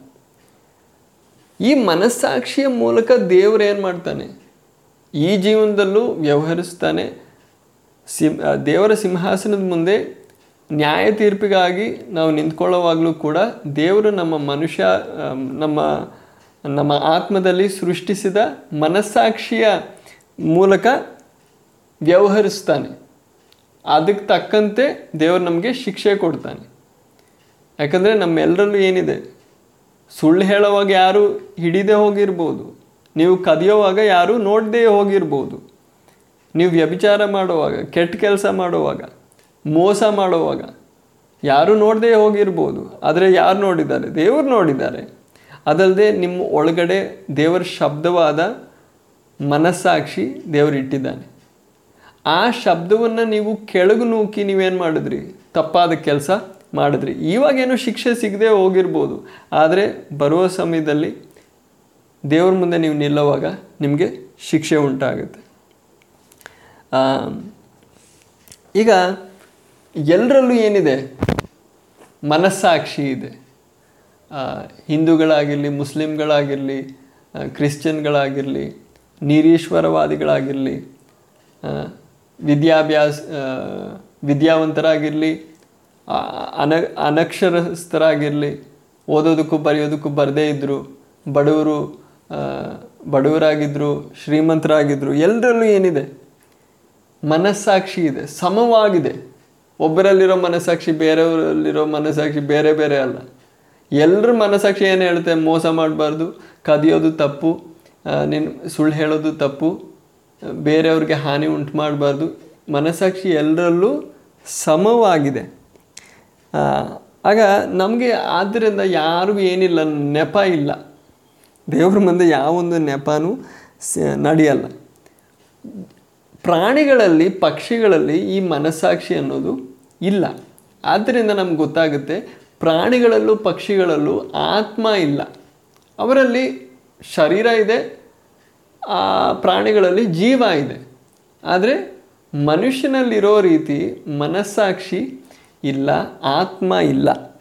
ಆದ್ದರಿಂದ ಒಂದು ಬೆಕ್ಕು, ಬೇರೆ ಒಂದು ಬೆಕ್ಕನ್ನು ಕೊಲೆ ಮಾಡ್ತು ಅಂತ ಅಂದ್ಕೊಳ್ಳಿ ಕೊಂದು ಹಾಕ್ತು. ಆ ಬೆಕ್ಕು ಕೊಂದ ನಂತರ ಆ ಸತ್ತಿರುವ ಆ ಬೆಕ್ಕು ಹತ್ರನೇ ಆ ಬೇರೆ ಬೆಕ್ಕು ಸಮಾಧಾನವಾಗಿ ಕೂತ್ಕೋಬೋದು ಅದಕ್ಕೆ ಯಾವೊಂದು ದುಃಖನೋ ಅದ್ರ ಮನಸ್ಸಲ್ಲಿ ದೋಷಾರೋಪಣೆ ಉಂಟಾಗಿ ನಾನು ಈ ಬೇರೆ ಒಂದು ಬೆಕ್ಕನ್ನು ಕೊಂದ್ಬಿಟ್ಟೆ ಅಲ್ವಾ ಅಂತ ಒಂದು ದುಃಖ ಅಥವಾ ದೋಷಾರೋಪಣೆ ಉಂಟಾಗಲ್ಲ. ಆದರೆ ಮನುಷ್ಯ ಬೇರೆ ಒಬ್ಬ ಮನುಷ್ಯನನ್ನು ಕೊಲೆ ಮಾಡಿದ್ರೆ ಆತನಲ್ಲಿ ಹೆದರಿಕೆ ಉಂಟಾಗುತ್ತೆ. ನಾನು ಈ ಥರ ಕೊಲೆ ಮಾಡಿಬಿಟ್ಟೆ ಕೊಲೆ ಮಾಡಿಬಿಟ್ಟೆ. ಯಾರೂ ನೋಡದೇ ಇದ್ದರೂ ಆ ಗುರುತುಗಳನ್ನೆಲ್ಲ ಮಾಯ ಮಾಡಿದ್ರೂ ಕೂಡ ಎವಿಡೆನ್ಸ್ ಅಥವಾ ಕೊಲೆ ಮಾಡಿರೋ ಆ ಸಬೂತುಗಳು ಪ್ರೂಫ್ ಎಲ್ಲ ಇರೇಸ್ ಮಾಡಿದ್ರು ಕೂಡ, ಯಾರು ನೋಡದೇ ಇದ್ದರೂ ಕೂಡ, ಯಾರು ಅವನನ್ನು ಹಿಡಿದೇ ಇದ್ದರೂ ಕೂಡ, ಮನುಷ್ಯನಿಗೇನಾಗುತ್ತೆ? ಹೆದರಿಕೆ ಉಂಟಾಗುತ್ತೆ ಒಂದು ಅಸ್ವಸ್ಥತೆ ಉಂಟಾಗುತ್ತೆ. ಭಯ ಇಲ್ಲದೆ ಇದ್ದರೂ ಏನಾಗುತ್ತೆ? ಮನಸ್ಸಾಕ್ಷಿ ಚುಚ್ಚುತ್ತೆ. ನೀನು ಕೊಲೆ ಮಾಡಿದೆ, ನೀನು ಕೊಲೆ ಮಾಡಿದೆ ಅಂತ. ಆಗ ಆ ಸ್ಥಳದಲ್ಲಿ ಅವನು ಸಮಾಧಾನವಾಗಿ ಇರೋದಕ್ಕಾಗಲ್ಲ. ಅವನು ಓಡ್ ಹೋಗ್ತಾನೆ. ಬೇರೆ ಒಂದು ಸ್ಥಳದಲ್ಲಿ ಹೋಗ್ತಾನೆ. ಅನೇಕ ಸಾರಿ ನೀವು ಕೇಳಿರ್ಬೋದು, ಅಂತಹ ಜನರು ಏನು ಮಾಡ್ತಾರೆ? ಅವರು ಸೊರಾಯಿ ಕುಡಿತಾರೆ ಡ್ರಗ್ಸ್ ಮಾಡ್ತಾರೆ ಅಂತಹ ಈ ಥರ ವಸ್ತುಗಳ ಮೂಲಕ ಅವರು ಆ ವ್ಯತೆಯನ್ನು ಆ ಒಂದು ವಿಷಯವನ್ನು ಮರೆಯೋದಕ್ಕೆ ಪ್ರಯತ್ನ ಪಡ್ತಾರೆ. ಮಾದಕ ದ್ರವ್ಯಗಳನ್ನ ತಿಂದು ತಗೊಂಡು ಅವರೇ ಸೇವನೆ ಮಾಡಿ, ಮಾದಕ ದ್ರವ್ಯಗಳನ್ನ ಸೇವನೆ ಮಾಡಿ ಏನು ಮಾಡ್ತಾರೆ? ಆ ಕೊಲೆನ ಆ ಕೆಟ್ಟ ಕೃತ್ಯವನ್ನು ಮರೆಯೋದಕ್ಕೆ ಪ್ರಯತ್ನ ಪಡ್ತಾರೆ. ಇಲ್ಲದೇ ಇದ್ದರೆ ಅವ್ರಿಗೆ ಅಸ್ವಸ್ಥತೆ ಉಂಟಾಗುತ್ತೆ, ಸಮಾಧಾನ ಉಂಟಾಗಲ್ಲ. ಯಾಕಂದರೆ ಮನಸ್ಸಾಕ್ಷಿ ಕೆಲಸ ಮಾಡ್ತಾ ಇದೆ. ಈ ಮನಸ್ಸಾಕ್ಷಿ ಇರೋದರಿಂದ ಈ ವಿಷಯವನ್ನು ಪೊಲೀಸವರು ಕೈದಿಗಳನ್ನ, ಕಳ್ಳರನ್ನು ಹಿಡಿಯೋವಾಗ, ಅವ್ರನ್ನ ಪ್ರಶ್ನೆ ಮಾಡುವಾಗ ನೀವು ಕೇಳಿರ್ಬೋದು ಬ್ರೈನ್ ಮ್ಯಾಪಿಂಗ್ ಅಥವಾ ಲೈ ಡಿಟೆಕ್ಟಿಂಗ್ ಟೆಸ್ಟ್ ಅಂತ. ಲೈ ಡಿಟೆಕ್ಟಿಂಗ್ ಟೆಸ್ಟ್ ಅಥವಾ ಬ್ರೈನ್ ಮ್ಯಾಪಿಂಗ್ ಟೆಸ್ಟ್. ಅದರಲ್ಲಿ ಈ ವಿಷಯ ಉಪಯೋಗಕ್ಕೆ ಬರ್ತವೆ. ಯಾಕೆ, ಹೇಗೆ ಅಂದರೆ ಇವಾಗ ಪೊಲೀಸವರು ಈ ಕೈದಿಗಳನ್ನ ಪ್ರಶ್ನೆ ಮಾಡುವಾಗ ನೀನು ಹೇಗೆ ಇದು ಮಾಡಿದೆ, ಏನು ಮಾಡಿದೆ, ಒಂದೊಂದು ಪ್ರಶ್ನೆ ಕೇಳುವಾಗ ಕೈದಿಗಳು ಸುಳ್ಳು ಹೇಳ್ತಾರೆ. ಈ ಸು, ಈ ಕೈದಿ ಸುಳ್ಳ ಹೇಳ್ತಾ ಇರೋದು, ನಿಜಾನ ಹೇಳ್ತಾ ಇರೋದು ಅಂತ ಕಂಡುಹಿಡಿಯೋದು ಹೇಗೆ ಅಂದರೆ ಪ್ರಶ್ನೆಗಳು ಒಂದಾದ ಮೇಲೆ ಒಂದು ಒಂದಾದ ಮೇಲೆ ಒಂದು ಬೇಗ ಬೇಗ ಕೇಳ್ತಾ ಹೋಗುವಾಗ ಕೈದಿಗಳು ಒಂದೊಂದು ಉತ್ತರ ಕೊಡ್ತಾ ಕೊಡ್ತಾ ಕೊಡ್ತಾ ಮೊದಲನೇ ಸಾರಿ ಅವನು ಸುಳ್ಳು ಹೇಳಿರ್ಬೋದು. ನಾಲ್ಕೈದು ಪ್ರಶ್ನೆಗಳು, ಹತ್ತು ಪ್ರಶ್ನೆಗಳು ಕೇಳಿದ ನಂತರ ತಕ್ಷಣವಾಗಿ ಮೊದಲನೇ ಪ್ರಶ್ನೆ ಮತ್ತೆ ಕೇಳುವಾಗ ಆ ಕೈದಿ ಬಾಯಿ ಬಿಟ್ಬಿಡ್ತಾನೆ. ಆ ನಿಜ ಹೇಳ್ತಾನೆ. ಯಾಕೆ ಅಂದರೆ ಮೊಟ್ಟ ಮೊದಲನೇ ಸಾರಿ ಸುಳ್ಳು ಹೇಳುವಾಗ ಪ್ರಯತ್ನ ಪಟ್ಟು ಸುಳ್ಳು ಹೇಳಬೇಕಾಗಿ ಬರ್ತದೆ. ಸ್ವಾಭಾವಿಕವಾಗಿ ಸುಳ್ಳು ಬರಲ್ಲ. ಆದರೆ ಗಮನ ಇಲ್ಲದೆ ಬಾಯಿ ಬಿಡುವಾಗ ಮನಸ್ಸಾಕ್ಷಿ ಏನು ಹೇಳುತ್ತೆ? ನಿಜ ಹೇಳುತ್ತೆ. ಗಮನ ಬಿಟ್ಟು ಸ್ವಾಭಾವಿಕವಾಗಿ ಬಾಯಿ ಬಿಟ್ಟರೆ ಸುಳ್ಳು ಬರಲ್ಲ. ನಿಜ ಬರುತ್ತೆ. ಯಾಕಂದರೆ ಮನಸ್ಸಾಕ್ಷಿ ಒಳಗಡೆ ಹೇಳುತ್ತೆ, ಇದೇ ನಿಜ. ಆಗ ನೀವು ಇದನ್ನು ನೀವು ನೋಟ್ ಡೌನ್ ಮಾಡ್ಕೋಬೋದು ಪೊಲೀಸವ್ರು ಏನು ಮಾಡ್ತಾರೆ? ಬ್ರೈನ್ ಮ್ಯಾಪಿಂಗ್ ಟೆಸ್ಟ್ ಅಥವಾ ಲೈಟ್ ಡಿಟೆಕ್ಟಿಂಗ್ ಟೆಸ್ಟಲ್ಲೂ ಏನು ಮಾಡ್ತಾರೆ? ಇದನ್ನು ಉಪಯೋಗಿಸ್ತಾರೆ. ಮನಸ್ಸಾಕ್ಷಿ ಇರೋದ್ರಿಂದ ಮನುಷ್ಯ ಏನು ಹೇಳ್ತಾನೆ, ನಿಜ ಹೇಳ್ತಾನೆ, ಗಮನ ಇಲ್ಲದೆ ಇರುವಾಗ. ಆದರೆ ನಾನು ಹೇಳೋ ರೀತಿ ಆ ಮನಸ್ಸಾಕ್ಷಿನ ನಾವು ಕಾಪಾಡಬೇಕು, ನಿರ್ಮಲತೆ ಕಾಪಾಡಬೇಕು. ಇಲ್ಲದೇ ಇದ್ದರೆ ಮನಸ್ಸಾಕ್ಷಿ ಹೇಳೋ ಮಾತನ್ನು ನಾವು ತಾತ್ಸಾರ ಮಾಡಿ ತಾತ್ಸಾರ ಮಾಡಿ ಹೋಗ್ತಾ ಇದ್ದರೆ ಆ ಮನಸ್ಸಾಕ್ಷಿಯ ಶಬ್ದ ಕಡಿಮೆ ಆಗ್ತಾ ಕಡಿಮೆ ಆಗ್ತಾ, ಅದ್ರ ನಂತರ ನಮಗೆ ಯಾವ ಕೆಟ್ಟ ಕೆಲಸ ಮಾಡೋದಕ್ಕೂ ಭಯ ಇರಲ್ಲ ಹೆದರುವಿಕೆ ಇರಲ್ಲ. ಯಾಕಂದರೆ ಮನಸ್ಸಾಕ್ಷಿ ನಮ್ಮನ್ನು ತಡೆಯಲ್ಲ. ಮನಸ್ಸಾಕ್ಷಿ ನಮಗೆ ಒಂದು ಸೂಚನೆ ಕೊಡುತ್ತಷ್ಟೆ. ನೀನು ಮಾಡ್ತಾ ಇರೋದು ಸರಿಯಲ್ಲ. ನೀನು ಮಾಡ್ತಾ ಇರೋದು ಸರಿಯಲ್ಲ ಅಂತ. ಅದರ ನಂತರ ಆತ್ಮದಲ್ಲಿ ಎರಡನೇ ಅಂಗವಾಗಿರೋದು ಅಂತರ್ಜ್ಞಾನ ಅಥವಾ ಒಳ ಅರಿವು. ಅಂತರ್ಜ್ಞಾನ ಅಥವಾ ಒಳ ಅರಿವು. ಅಂತರ್ಜ್ಞಾನವು ನಮ್ಮಲ್ಲಿ ತಕ್ಷಣವಾಗಿ ಅರಿವನ್ನು ಉಂಟು ಮಾಡುವ ಅಂಗವಾಗಿದೆ. ಈ ಅಂತರ್ಜ್ಞಾನವನ್ನು ದೇವರು ಬಳಸಬಲ್ಲನು ಹಾಗೂ ದುರಾತ್ಮಗಳು ಬಳಸಬಲ್ಲವು. ಮನುಷ್ಯನು ದೇವರು ಯಾರೆಂದು ಅಂತರ್ಜ್ಞಾನದ ಮೂಲಕ ಅರಿತುಕೊಳ್ಳುತ್ತಾನೆ. ನಮ್ಮ ಆತ್ಮದಲ್ಲಿ, ಅಂದರೆ ಮನುಷ್ಯನ ಆತ್ಮದಲ್ಲಿ ಅಂತರ್ಜ್ಞಾನ ಅಥವಾ ಒಳ ಅರಿವು ಅನ್ನೋದು ಒಂದು ಅಂಗವಿದೆ. ಈ ಅಂಗದ ಮೂಲಕ ತಕ್ಷಣವಾಗಿ ನಮ್ಮ ಒಳಗಡೆ, ನಮ್ಮ ಮನಸ್ಸಲ್ಲಿ ಒಂದು ಜ್ಞಾನ ಬರುತ್ತೆ. ನೀವೆಲ್ಲೂ ನೋಡದೇ ಇರೋ ಒಂದು ಸಂಗತಿ ಯಾರೂ ನಿಮಗೆ ಹೇಳಲಿಲ್ಲ. ನೀವೆಲ್ಲೂ ಓದಲಿಲ್ಲ, ಕಲೀಲಿಲ್ಲ. ತಕ್ಷಣವಾಗಿ ನಿಮಗೆ ಒಂದು ವಿಷಯ ಗೊತ್ತಾಗುತ್ತೆ. ಅಂತಹ ಒಂದು ಅನುಭವ ಉಂಟಾಗೋದಕ್ಕೆ ಸಾಧ್ಯವಾಗೋದು ಈ ಅಂಗದ ಮೂಲಕ, ಅಂತರ್ಜ್ಞಾನದ ಮೂಲಕ. ಈ ಅಂತರ್ಜ್ಞಾನದ ಮೂಲಕ ಈ ಜ್ಞಾನ ಹೇಗೆ ಬರ್ತಾ ಇದೆ? ದೇವರಿಂದ ಬರ್ತಾ ಇದೆ ಅಥವಾ ದುರಾತ್ಮಗಳಿಂದ ಬರ್ತಾ ಇದೆ. ನಮ್ಮಲ್ಲಿ ವಿಶ್ವಾಸಿಗಳಲ್ಲಿ ಪವಿತ್ರಾತ್ಮನಿದ್ದಾನೆ. ದೇವರ ಆತ್ಮನು ಕೂಡ ಈ ಅಂತರ್ಜ್ಞಾನವನ್ನು ಉಪಯೋಗಿಸಿ ನಮ್ಮ ಜೊತೆ ಮಾತಾಡ್ತಾನೆ. ಉದಾಹರಣೆಗಾಗಿ ನಾಳೆ ಏನಾದರೂ ನಡೆಯೋದಕ್ಕೆ ಹೋಗ್ತಾ ಇದೆ, ಒಂದು ದುರ್ಘಟನೆ ನಡೆಯೋದಕ್ಕೆ ಹೋಗ್ತಾ ಇದೆ. ಆಗ ಪವಿತ್ರಾತ್ಮನು ನಿಮಗೆ ಸೂಚನೆ ಕೊಡ್ತಾನೆ. ಈಗ ನಾವು ಅಪಸ್ತುಲ ಕೃತ್ಯಗಳಲ್ಲಿ ಇಪ್ಪತ್ತನೇ ಅಧ್ಯಾಯದಲ್ಲಿ ನಾವು ಪೌಲನ್ ಬಗ್ಗೆ ಓದ್ತೀವಿ. ಪೌಲನ್ ಹೇಳೋದು ಪ್ರತಿ ನಗರದಲ್ಲೂ ಅಪಸ್ತುಲರ ಕೃತ್ಯಗಳು ಇಪ್ಪತ್ತನೇ ಅಧ್ಯಾಯ, ಇಪ್ಪತ್ತೆರಡು ಇಪ್ಪತ್ತ್ಮೂರು ವಾಕ್ಯಗಳಲ್ಲಿ ನಾವು ಓದೋದು. ಈಗೋ ನಾನು ಈಗ ಆತ್ಮ ನಿರ್ಬಂಧವುಳ್ಳವನಾಗಿ ಯೆರೂಸಲೇಮಿಗೆ ಹೋಗುತ್ತೇನೆ. ಅಲ್ಲಿ ನನಗೆ ಏನು ಸಂಭವಿಸುವವೋ ನಾನು ಅರಿಯೆ. ಆದರೂ ಎಲ್ಲ ಪಟ್ಟಣಗಳಲ್ಲಿ ನನಗೆ ಬೇಡಿಗಳು ಸಂಕಟಗಳು ಕಾದುಕೊಂಡಿವೆ ಎಂದು ಪವಿತ್ರಾತ್ಮನು ಸಾಕ್ಷಿ ಕೊಡುವುದನ್ನು ಮಾತ್ರ ಬಲ್ಲೆನು. ಆಗ ಪೌಲನ್ ಹೇಳ್ತಾ ಇರೋದು ಪ್ರತಿ ಪಟ್ಟಣದಲ್ಲೂ ಪವಿತ್ರಾತ್ಮ ಏನು ಮಾಡ್ತಾ ಇದ್ದಾನೆ? ನಿನಗೋಸ್ಕರ ಬೇಡಿಗಳು ಸಂಕಟಗಳು ಕಾದಿವೆ ಅಂತ ಸಾಕ್ಷ್ಯ ಕೊಡ್ತಾ ಇದೆ. ಆಗ ದೇವರ ಆತ್ಮನು ಆ, ಭವಿಷ್ಯದಲ್ಲಿ ಏನು ನಡೆಯೋದಕ್ಕೆ ಹೋಗ್ತಾ ಇದೆ? ಇಲ್ಲದ್ರೆ ಬೇರೆ ಸಂಗತಿಗಳು ನಮಗೆ ದೇವರ ಆತ್ಮನ ತಿಳಿಸ್ತಾನೆ, ಅದ್ಭುತಕರವಾಗಿ. ಅದು ಸಾಧ್ಯ ಆಗೋದು ನಮ್ಮ ಆತ್ಮದಲ್ಲಿ ಅಂತರ್ಜ್ಞಾನ ಅನ್ನೋ ಅಂಗದ ಮೂಲಕ. ಅಂತರ್ಜ್ಞಾನದ ಮೂಲಕ ನಮಗೆ ಆ, ರಹಸ್ಯವಾದ ಅರಿವು ದೇವರು ಹುಟ್ಟಿಸ್ತಾನೆ. ಅದೇ ರೀತಿ ಅವಿಶ್ವಾಸಿಗಳಲ್ಲಿ ಬೇರೆ ದುರಾತ್ಮಗಳು ಏನು ಮಾಡ್ತವೆ?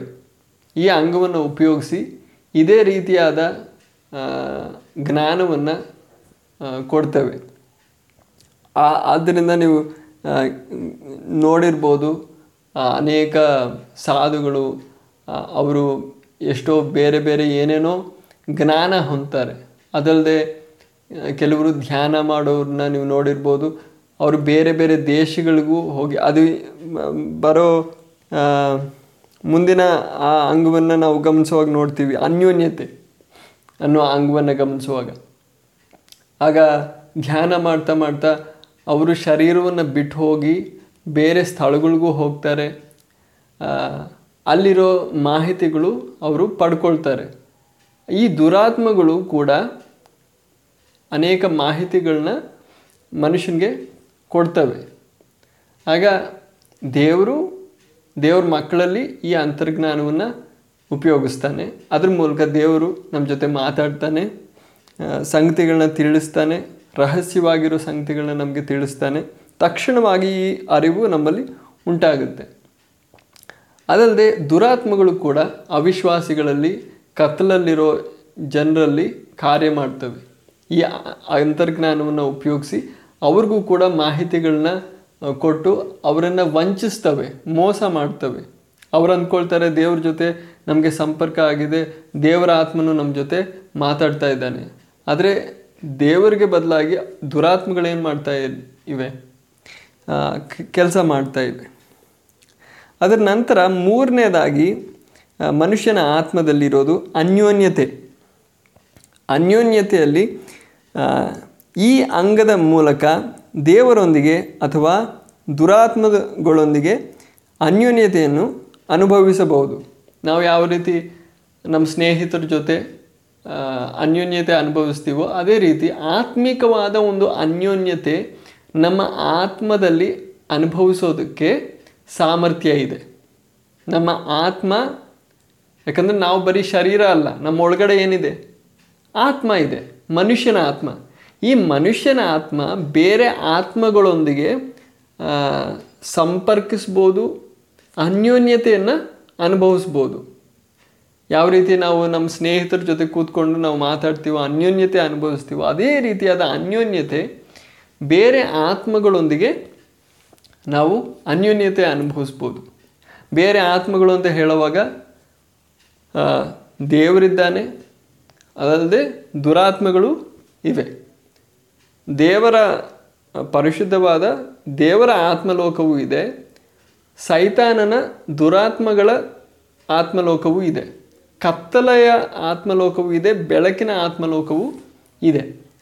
ಆಗ ದೇವರ ಮಕ್ಕಳಾದ ನಾವು, ದೇವರಲ್ಲಿ ನಾವು ಅನ್ಯ ಭಾಷೆಗಳಲ್ಲಿ ಆರಾಧನೆ ಮಾಡುವಾಗ, ನಾವು, ದೇವರಲ್ಲಿ ಸ್ತುತಿಸುವಾಗ, ಪ್ರಾರ್ಥನೆಯಲ್ಲೂ ಕೂಡ ಪವಿತ್ರಾತ್ಮನಲ್ಲಿ ನಾವು ಪ್ರಾರ್ಥನೆ ಮಾಡುವಾಗ, ಆರಾಧನೆ ಮಾಡುವಾಗ ಅನ್ಯ ಭಾಷೆಗಳಲ್ಲಿ ನಾವು ದೇವರ ಜೊತೆ ಅನ್ಯೋನ್ಯತೆ ಅನುಭವಿಸ್ತಾ ಇದ್ದೀವಿ. ಅದಕ್ಕೆ ನಾವು ದೇವರ ವಾಕ್ಯದಲ್ಲಿ ಒಂದು ವಾಕ್ಯ ಓದೋಣ. ಕೊರೆಂತದವರೆಗೆ ಬರೆದಿರುವ ಮೊದಲನೇ ಪತ್ರಿಕೆ ಹದಿನಾಲ್ಕನೇ ಅಧ್ಯಾಯ, ಅದರಲ್ಲಿ ಎರಡನೇ ವಾಕ್ಯ, ನಾಲ್ಕನೇ ವಾಕ್ಯ. ಇಲ್ಲಿ ನಾವು ಓದೋದು, ಯಾಕೆಂದರೆ ಅನ್ಯ ಭಾಷೆಯನ್ನಾಡುವವನು ದೇವರ ಸಂಗಡಲೇ ಹೊರತು ಮನುಷ್ಯರ ಸಂಗಡ ಮಾತನಾಡುವುದಿಲ್ಲ. ಅವನು ಆತ್ಮನಲ್ಲಿದ್ದು ರಹಸ್ಯಗಳನ್ನು ನುಡಿಯುತ್ತಿದ್ದರೂ ಯಾರೂ ಅವನನ್ನು ತಿಳಿದುಕೊಳ್ಳುವುದಿಲ್ಲ.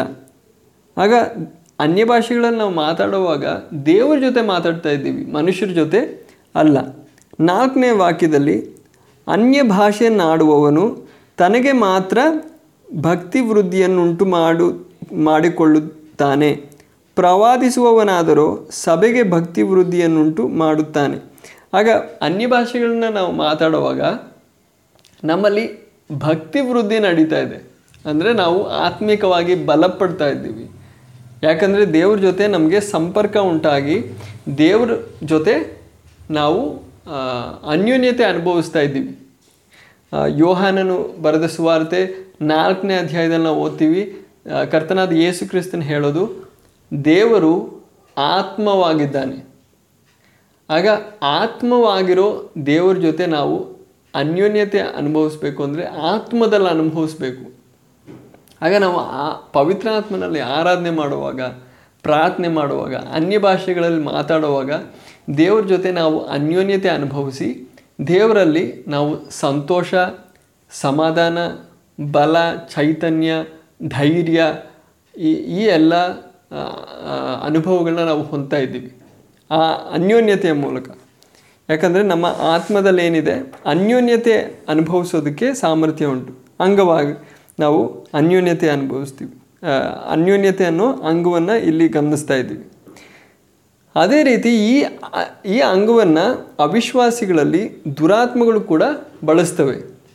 ಆದ್ದರಿಂದ ನೀವು ಕೇಳಿರ್ತೀರ, ನಾನು ಮುಂಚೆ ಹೇಳಿದಂತೆ ಆಸ್ಟ್ರಲ್ ಟ್ರಾವೆಲ್ ಅಥವಾ ಟ್ರಾನ್ಸೆಂಡೆಂಟಲ್ ಮೆಡಿಟೇಷನ್ ಮೆಡಿಟೇಷನ್ ಅಂದರೆ ಧ್ಯಾನ. ಅದೇ ರೀತಿಯಾದ ಅದೇ ರೀತಿಯ ಮೆಡಿಟೇಷನಲ್ಲಿ ಬೇರೆ ಒಂದು ರೀತಿಯಾದ ಮೆಡಿಟೇಷನ್ ಧ್ಯಾನ ಟ್ರಾನ್ಸೆಂಡೆಂಟಲ್ ಮೆಡಿಟೇಷನ್ ಅಂಥ ಧ್ಯಾನದಲ್ಲಿ ಅಂಥ ಕೆಲಸ ಮಾಡುವಾಗ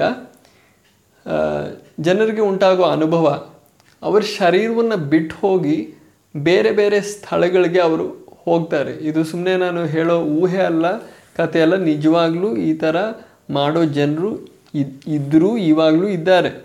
ಆ ರೀತಿ ಮಾಡೋರು ಅನೇಕರಿದ್ದಾರೆ. ಅದರಲ್ಲಿ ಎಷ್ಟೋ ಆಸಕ್ತಿ ಜನರಿಗೆ ಬರುತ್ತೆ. ಯಾಕಂದರೆ ಅವ್ರ ಪ್ರಯೋಜನ ನಡೆಯುತ್ತೆ ಉದಾಹರಣೆಗಾಗಿ ಬಿಸ್ನೆಸ್ ಮಾಡೋರಿಗೆ ಒಂದು ದೇಶದಲ್ಲಿ ಬಿಸ್ನೆಸ್ ಮಾಡುವಾಗ ಮುಂದೆ ಏನು ನಡೆಯುತ್ತೆ? ಅನ್ನೋದು ತಿಳ್ಕೊಳ್ಳೋದು ಮುಖ್ಯ. ಆಗ ಅವರೇನು ಮಾಡ್ತಾರೆ? ಎಲ್ಲಿ ಇರ್ತಾರೋ ಆ ಸ್ಥಳದಿಂದ ಆಚೆ ಹೋಗ್ತಾರೆ. ಬೇರೆ ದೇಶದಲ್ಲಿ ಹೋಗಿ ಪ್ಲೇನಲ್ಲೋ ಟ್ರೈನಲ್ಲೋ ಅಲ್ಲ, ಅವರು ಅವ್ರ ಶರೀರವನ್ನು ಬಿಟ್ಟು ಬೇರೆ ಸ್ಥಳಗಳಿಗೆ ಹೋಗಿ ಅಲ್ಲಿ ಸ್ಟಾಕ್ ಮಾರ್ಕೆಟಲ್ಲಿ ಏನೆಲ್ಲ ಇದೆ, ಅವಸ್ಥೆ ಏನಿದೆ ಅದೆಲ್ಲ ತಿಳ್ಕೊಂಡು ವಾಪಸ್ ಬರ್ತಾರೆ ಆ ರೀತಿ ಅವ್ರ ಪ್ರಯೋಜನಕ್ಕಾಗಿ ಈ ವಿಷಯವನ್ನು ಉಪಯೋಗಿಸ್ತಾರೆ. ಆಗ ಅವ್ರ ಪ್ರಯೋಜನ ನಡೀತಾ ಇದೆ, ಅವ್ರಿಗೆ ಲಾಭ ಇದೆ ಇದರಲ್ಲಿ ಅನ್ನೋದರಿಂದ ಅವ್ರಿಗೆ ಈ ವಿಷಯದಲ್ಲಿ ಆಸಕ್ತಿ ಉಂಟು. ಆಗ ಆದ್ದರಿಂದ ಜನರು ಇದರಲ್ಲಿ ತುಂಬ ಆಸಕ್ತ ಚಿತ್ತರಾಗಿ ಮೆಡಿಟೇಷನ್ ಮಾಡ್ತಾರೆ, ಧ್ಯಾನ ಮಾಡ್ತಾರೆ. ಆದರೆ ಇದು ಹೇಗೆ ನಡೀತಾ ಇರೋದು ಅಂದರೆ ದುರಾತ್ಮಗಳು ಅವ್ರ ಜೊತೆ ಅನ್ಯೋನ್ಯತೆ ಮಾಡಿ ಅವರ ಆತ್ಮ ಬೇರೆ ದುರಾತ್ಮಗಳ ಜೊತೆ ಸಂಪರ್ಕ ಆಗ್ತಾ ಇವೆ. ಅವರ ಆತ್ಮ, ಬೇರೆ ದುರಾತ್ಮಗಳ ಜೊತೆ ಸಂಪರ್ಕ ಆಗಿ ಈ ರೀತಿಯಾದ ಅನುಭವಗಳು ಉಂಟಾಗ್ತವೆ. ಆದರೆ ದೇವ್ರ ಮಕ್ಕಳಲ್ಲಿ ದೇವರು ಈ ಅಂಗವನ್ನು ಉಪಯೋಗಿಸ್ತಾನೆ. ನಾನು ಮೊದಲನೇ ಒಂದು ಕೋರಿಂದ ಹದಿನಾಲ್ಕನೇ ಅಧ್ಯಾಯ ಎರಡು, ನಾಲ್ಕು ವಾಕ್ಯಗಳನ್ನ ನಾವು ಗಮನಿಸಿದ್ವಿ. ಅದು ಮಾತ್ರವಲ್ಲದೆ ಆತ್ಮದಲ್ಲಿ ಅನೇಕ ಆಳವಾದ ಅನುಭವಗಳಿವೆ. ಉದಾಹರಣೆಗಾಗಿ ಇನ್ನೊಂದು ಉದಾಹರಣೆ. ಎರಡು ಕೊರಿಂತ, ಕೊರಿಂಥದವರಿಗೆ ಬರೆದಿರುವ ಎರಡನೇ ಪತ್ರಿಕೆ, ಹನ್ನೆರಡನೇ ಅಧ್ಯಾಯದಲ್ಲಿ ಮೊದಲನೇ ವಾಕ್ಯದಿಂದ ನಾಲ್ಕನೇ ವಾಕ್ಯದವರೆಗೂ ಓದೋದಾದರೆ, ಹೆಚ್ಚಳ ಪಡುವುದು ಹೇಗೂ ವಿಹಿತವಲ್ಲದಿದ್ದರೂ ಅದು ನನಗೆ ಅವಶ್ಯವಾಗಿದೆ. ಆದ್ದರಿಂದ ಕರ್ತನು ನನಗೆ ದಯಪಾಲಿಸಿದ ದರ್ಶನಗಳ ಮತ್ತು ಪ್ರಕಟಣೆಗಳ ವಿಷಯವಾಗಿ ಹೇಳುತ್ತೇನೆ. ಕ್ರಿಸ್ತನಿಲ್ಲದ ಕ್ರಿಸ್ತನಲ್ಲಿದ್ದ ಒಬ್ಬ ಮನುಷ್ಯನು, ಮನುಷ್ಯನನ್ನು ಬಲ್ಲೆನು.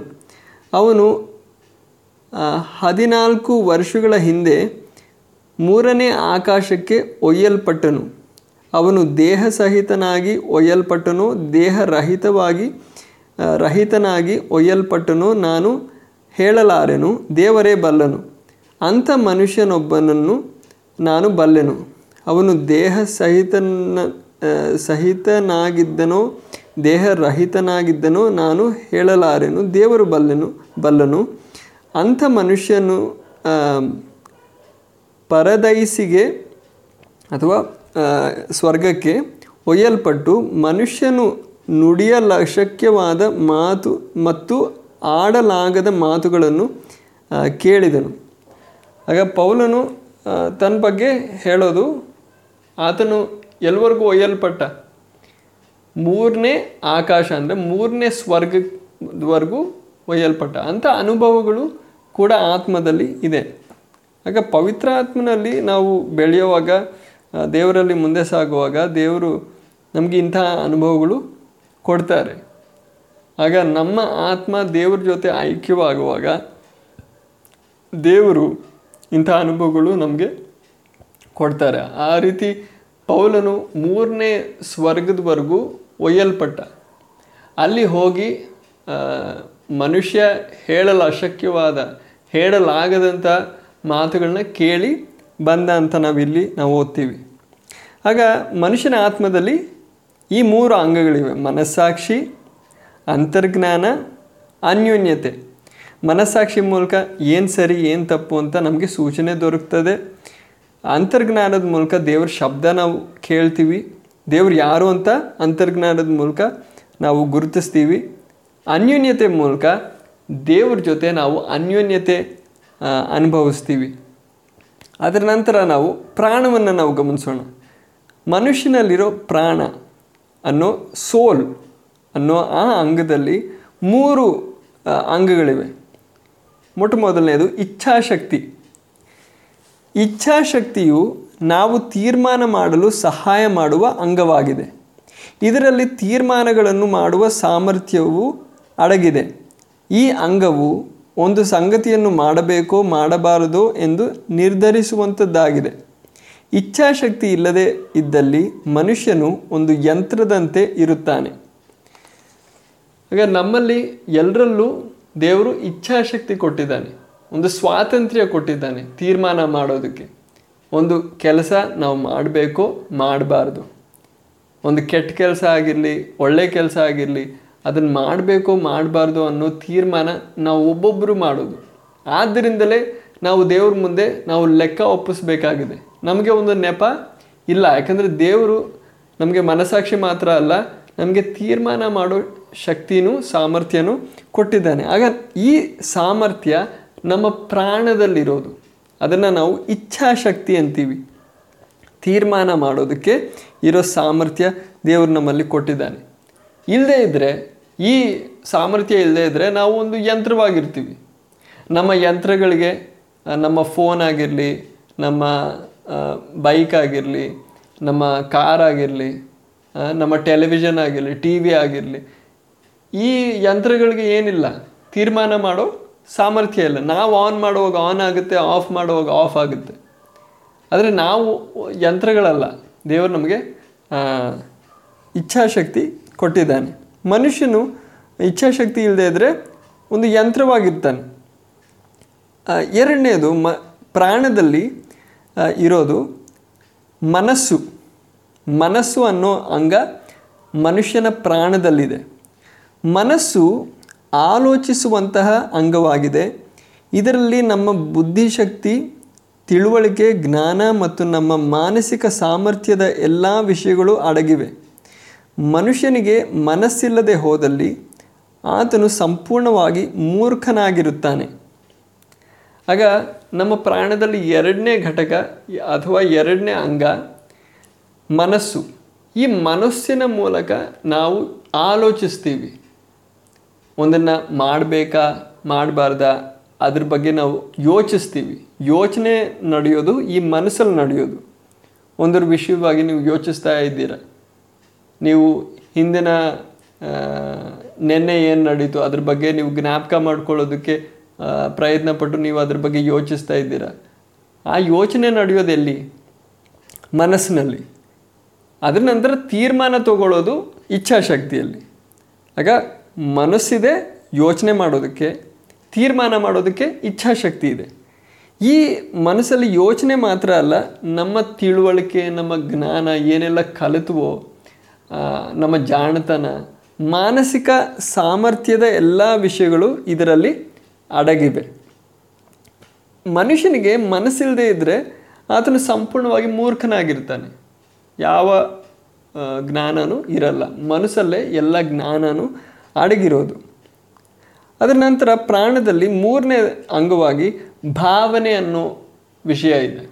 ಭಾವನೆ. ಭಾವನೆ ಎಂಬ ಅಂಗದಲ್ಲಿ ನಮ್ಮ ಭಾವನಾತ್ಮಕ ಸಂಗತಿಗಳಾದ ಪ್ರೀತಿ, ದ್ವೇಷ, ಸಂತೋಷ, ದುಃಖ, ಅಸೂಯೆ ಇತ್ಯಾದಿ ಅಡಗಿವೆ. ಭಾವನೆ ಇಲ್ಲದ ಮನುಷ್ಯನು ಕಲ್ಲಂತೆ ಅಥವಾ ಮರದಂತೆ ಆಗಿರುತ್ತಾನೆ. ಆಗ ನಮ್ಮ ಪ್ರಾಣದಲ್ಲಿ ಮೂರನೇ ಅಂಗವಾಗಿರೋದು ಭಾವನೆಗಳು.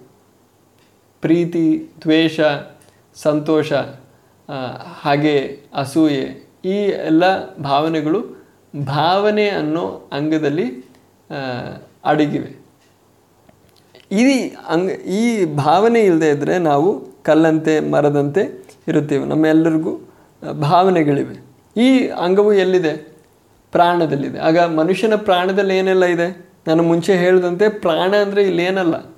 ಜೀವ ಅಂತ ಅಲ್ಲ ಅರ್ಥ. ಆತ್ಮ ಅನ್ನೋ ಅಂಗ ಹೇಗಿದೆಯೋ ಮನುಷ್ಯನ ಶರೀರದಲ್ಲಿ, ಆತ್ಮವಲ್ಲದೆ ಬೇರೆ ಒಂದು ಆತ್ಮದ ರೀತಿಯಾಗೆ ಬೇರೆ ಒಂದು ಅಂಗವಿದೆ. ಅದನ್ನು ದೇವರ ವಾಕ್ಯ ಪ್ರಾಣ ಅಂತ ನಾವು ಕನ್ನಡದಲ್ಲಿ ಕರಿತಾ ಇದ್ದೀವಿ, ಇಂಗ್ಲೀಷಲ್ಲಿ soul, S O U L. ಆಗ ಆತ್ಮದಲ್ಲಿ ಮನಸ್ಸಾಕ್ಷಿ, ಅಂತರ್ಜ್ಞಾನ, ಅನ್ಯೋನ್ಯತೆ ಆತ್ಮೀಕವಾದ ಸಂಗತಿಗಳು, ಪ್ರಾಣದಲ್ಲಿ ಅದಕ್ಕೆ ಬದಲಾಗಿ ಇಚ್ಛಾಶಕ್ತಿ, ಮನಸ್ಸು, ಭಾವನೆ. ಈಗ ನಾವು ಪ್ರಾಣ ಅಥವಾ ಸೋಲ್ ಅನ್ನೋದು ನಮ್ಮ ವ್ಯಕ್ತಿತ್ವ. ಈಗ ಅದಕ್ಕೆ ನಾವು ನೋಡಿದ್ದು ಮನಸ್ಸು, ನಾವು ಯೋಚಿಸೋದು. ಯಾರು ಯೋಚಿಸ್ತಾ ಇರೋದು? ನೀವು ಯೋಚಿಸ್ತಾ ಇರೋದು. ಆಗ ನೀವು ಯೋಚಿಸೋದು ಎಲ್ಲ ನೀವು ಮಾಡ್ತಾ ಇರೋದು ನೀವು. ಶರೀರ ಅಲ್ಲ, ಶರೀರ ಬರೀ ಒಂದು ಪಾತ್ರೆ ಅಷ್ಟೇ. ನೀವು ಆ ಪಾತ್ರೆಯಲ್ಲಿ ವಾಸವಾಗಿದ್ದೀರ, ಒಂದು ಮನೆ ಅಷ್ಟೇ. ನಿಮ್ಮ ಪ್ರಾಣ ವಾಸವಾಗೋದಿರೋದಕ್ಕೆ ಇರೋ ಒಂದು ಮನೆ. ನಿಮಗೆ ಹಗೆ ಇದೆ. ಹಗೆ ಶರೀರದಲ್ಲಿಲ್ಲ, ನಿಮ್ಮ ಮನಸ್ಸಲ್ಲಿ ಏನಿದೆ? ನಿಮ್ಮ ಭಾವನೆಯಲ್ಲಿ ಹಾಗೆ ಅಸೂಯೆ ಇದೆಲ್ಲ ಇದೆ. ನೀವು ಯೋಚಿಸ್ತಾ ಇದ್ದೀರಾ, ತೀರ್ಮಾನ ಮಾಡ್ತಾ ಇದ್ದೀರಾ. ಈ ಶರೀರ ಅಲ್ಲ ತೀರ್ಮಾನ ಮಾಡ್ತಾ ಇರೋದು. ನೀವು ಈ ಶರೀರದ ಒಳಗಡೆ ಇದ್ದು ತೀರ್ಮಾನ ಮಾಡ್ತಾ ಇದ್ರಿ ಒಂದಿನ ಈ ಶರೀರವನ್ನು ಬಿಟ್ಟು ಹೋಗ್ತೀರಾ? ಆಗ ನಿಮ್ಮ ಅಸಲ್ಲಾದ ವ್ಯಕ್ತಿತ್ವ ಅನ್ನೋದು ನಿಮ್ಮ ಪ್ರಾಣ.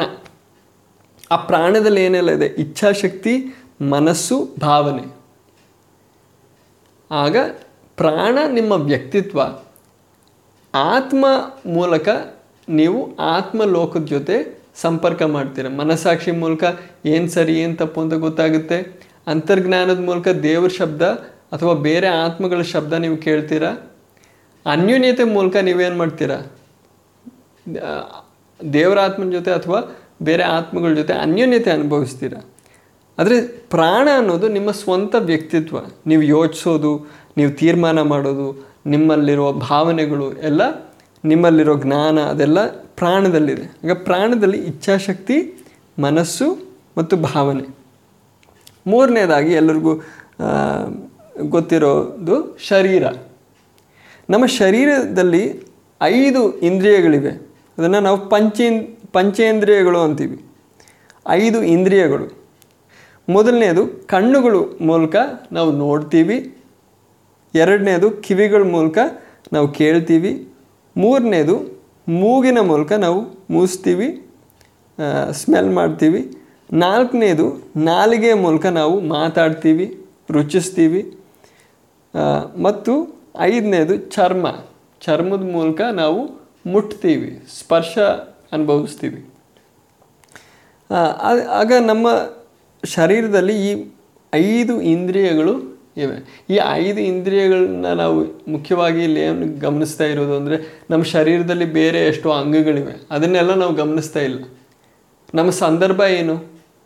ನಾವು ನಾವು ಪ್ರಾರಂಭದಲ್ಲಿ ಗಮನಿಸಿದ್ದೇನು, ಇದೆಲ್ಲ ಕಲಿತಾ ಇರೋದು ಕಲಿತಾ ಇರೋದ್ರ ಹಿಂದೆ ಇರೋ ಉದ್ದೇಶ ಏನು, ನಮ್ಮ ಮುಂದೆ ಒಂದು ಆತ್ಮಿಕವಾದ ಹೋರಾಟ ಇದೆ. ಆ ಹೋರಾಟದಲ್ಲಿ ನಾವು ಚೆನ್ನಾಗಿ ಹೋರಾಡಿ ಜಯಶಾಲಿಗಳಾಗಿ ನಾವು ಹೊರಬಂದು, ಕರ್ತನಾದ ಯೇಸು ಕ್ರಿಸ್ತನ ಜೊತೆ ತನ್ನ ಸಿಂಹಾಸನದಲ್ಲಿ ಕೂತ್ಕೊಳ್ಳೋದಕ್ಕೆ ಯೋಗ್ಯರಾಗಬೇಕು.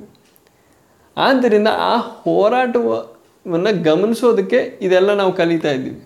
ನಮ್ಮ ಅಂತರಂಗದಲ್ಲೂ ಆತ್ಮಿಕವಾದ ಹೋರಾಟ ಇದೆ, ಹೊರಗಡೆನೂ ಒಂದು ಆತ್ಮಿಕವಾದ ಹೋರಾಟ ಇದೆ. ಆಗ ಆ ಹೋರಾಟವನ್ನು ಗಮನಿಸುವಾಗ, ಆ ಹೋರಾಟ ಹೇಗೆ ನಡೆಯುತ್ತೆ ಅನ್ನೋವಾಗ ನಮ್ಮ ಶರೀರದಲ್ಲಿರೋ ವಿಷಯಗಳನ್ನ ನಾವು ಗಮನಿಸುವಾಗ ನಮಗೆ ಬೇಕಾಗಿರೋದು ಬಾಕಿ ಅಂಗಗಳಲ್ಲ. ನಮ್ಮ ಶರೀರದಲ್ಲಿರೋ ಈ ಐದು ಇಂದ್ರಿಯಗಳು ಈ ಐದು ಇಂದ್ರಿಯಗಳ ಮೂಲಕ ಸೈತಾನನು ಪ್ರವೇಶಿಸೋದಕ್ಕೆ ದಾರಿ ಇದೆ. ಅದಕ್ಕೆ ನಾವು ಈ ಐದು ಇಂದ್ರಿಯಗಳನ್ನ ನಾವು ಗಮನಿಸ್ತಾ ಇರೋದು. ಅದು ಮುಂದಿನ ಸಂದೇಶಗಳಲ್ಲಿ ನಾವು ಇನ್ನೂ ಆಳವಾಗಿ ಸಂದರ್ಭಕ್ಕನುಸಾರವಾಗಿ ಗಮನಿಸುವಾಗ ನಿಮ್ಗೆ ಅರ್ಥ ಆಗುತ್ತೆ. ಆಗ ಶರೀರದಲ್ಲಿ ತಲೆ, ಕೈಗಳು, ಕಾಲುಗಳು ಇದೆಲ್ಲ ನಾವು ಗಮನಿಸ್ತಾ ಇಲ್ಲ.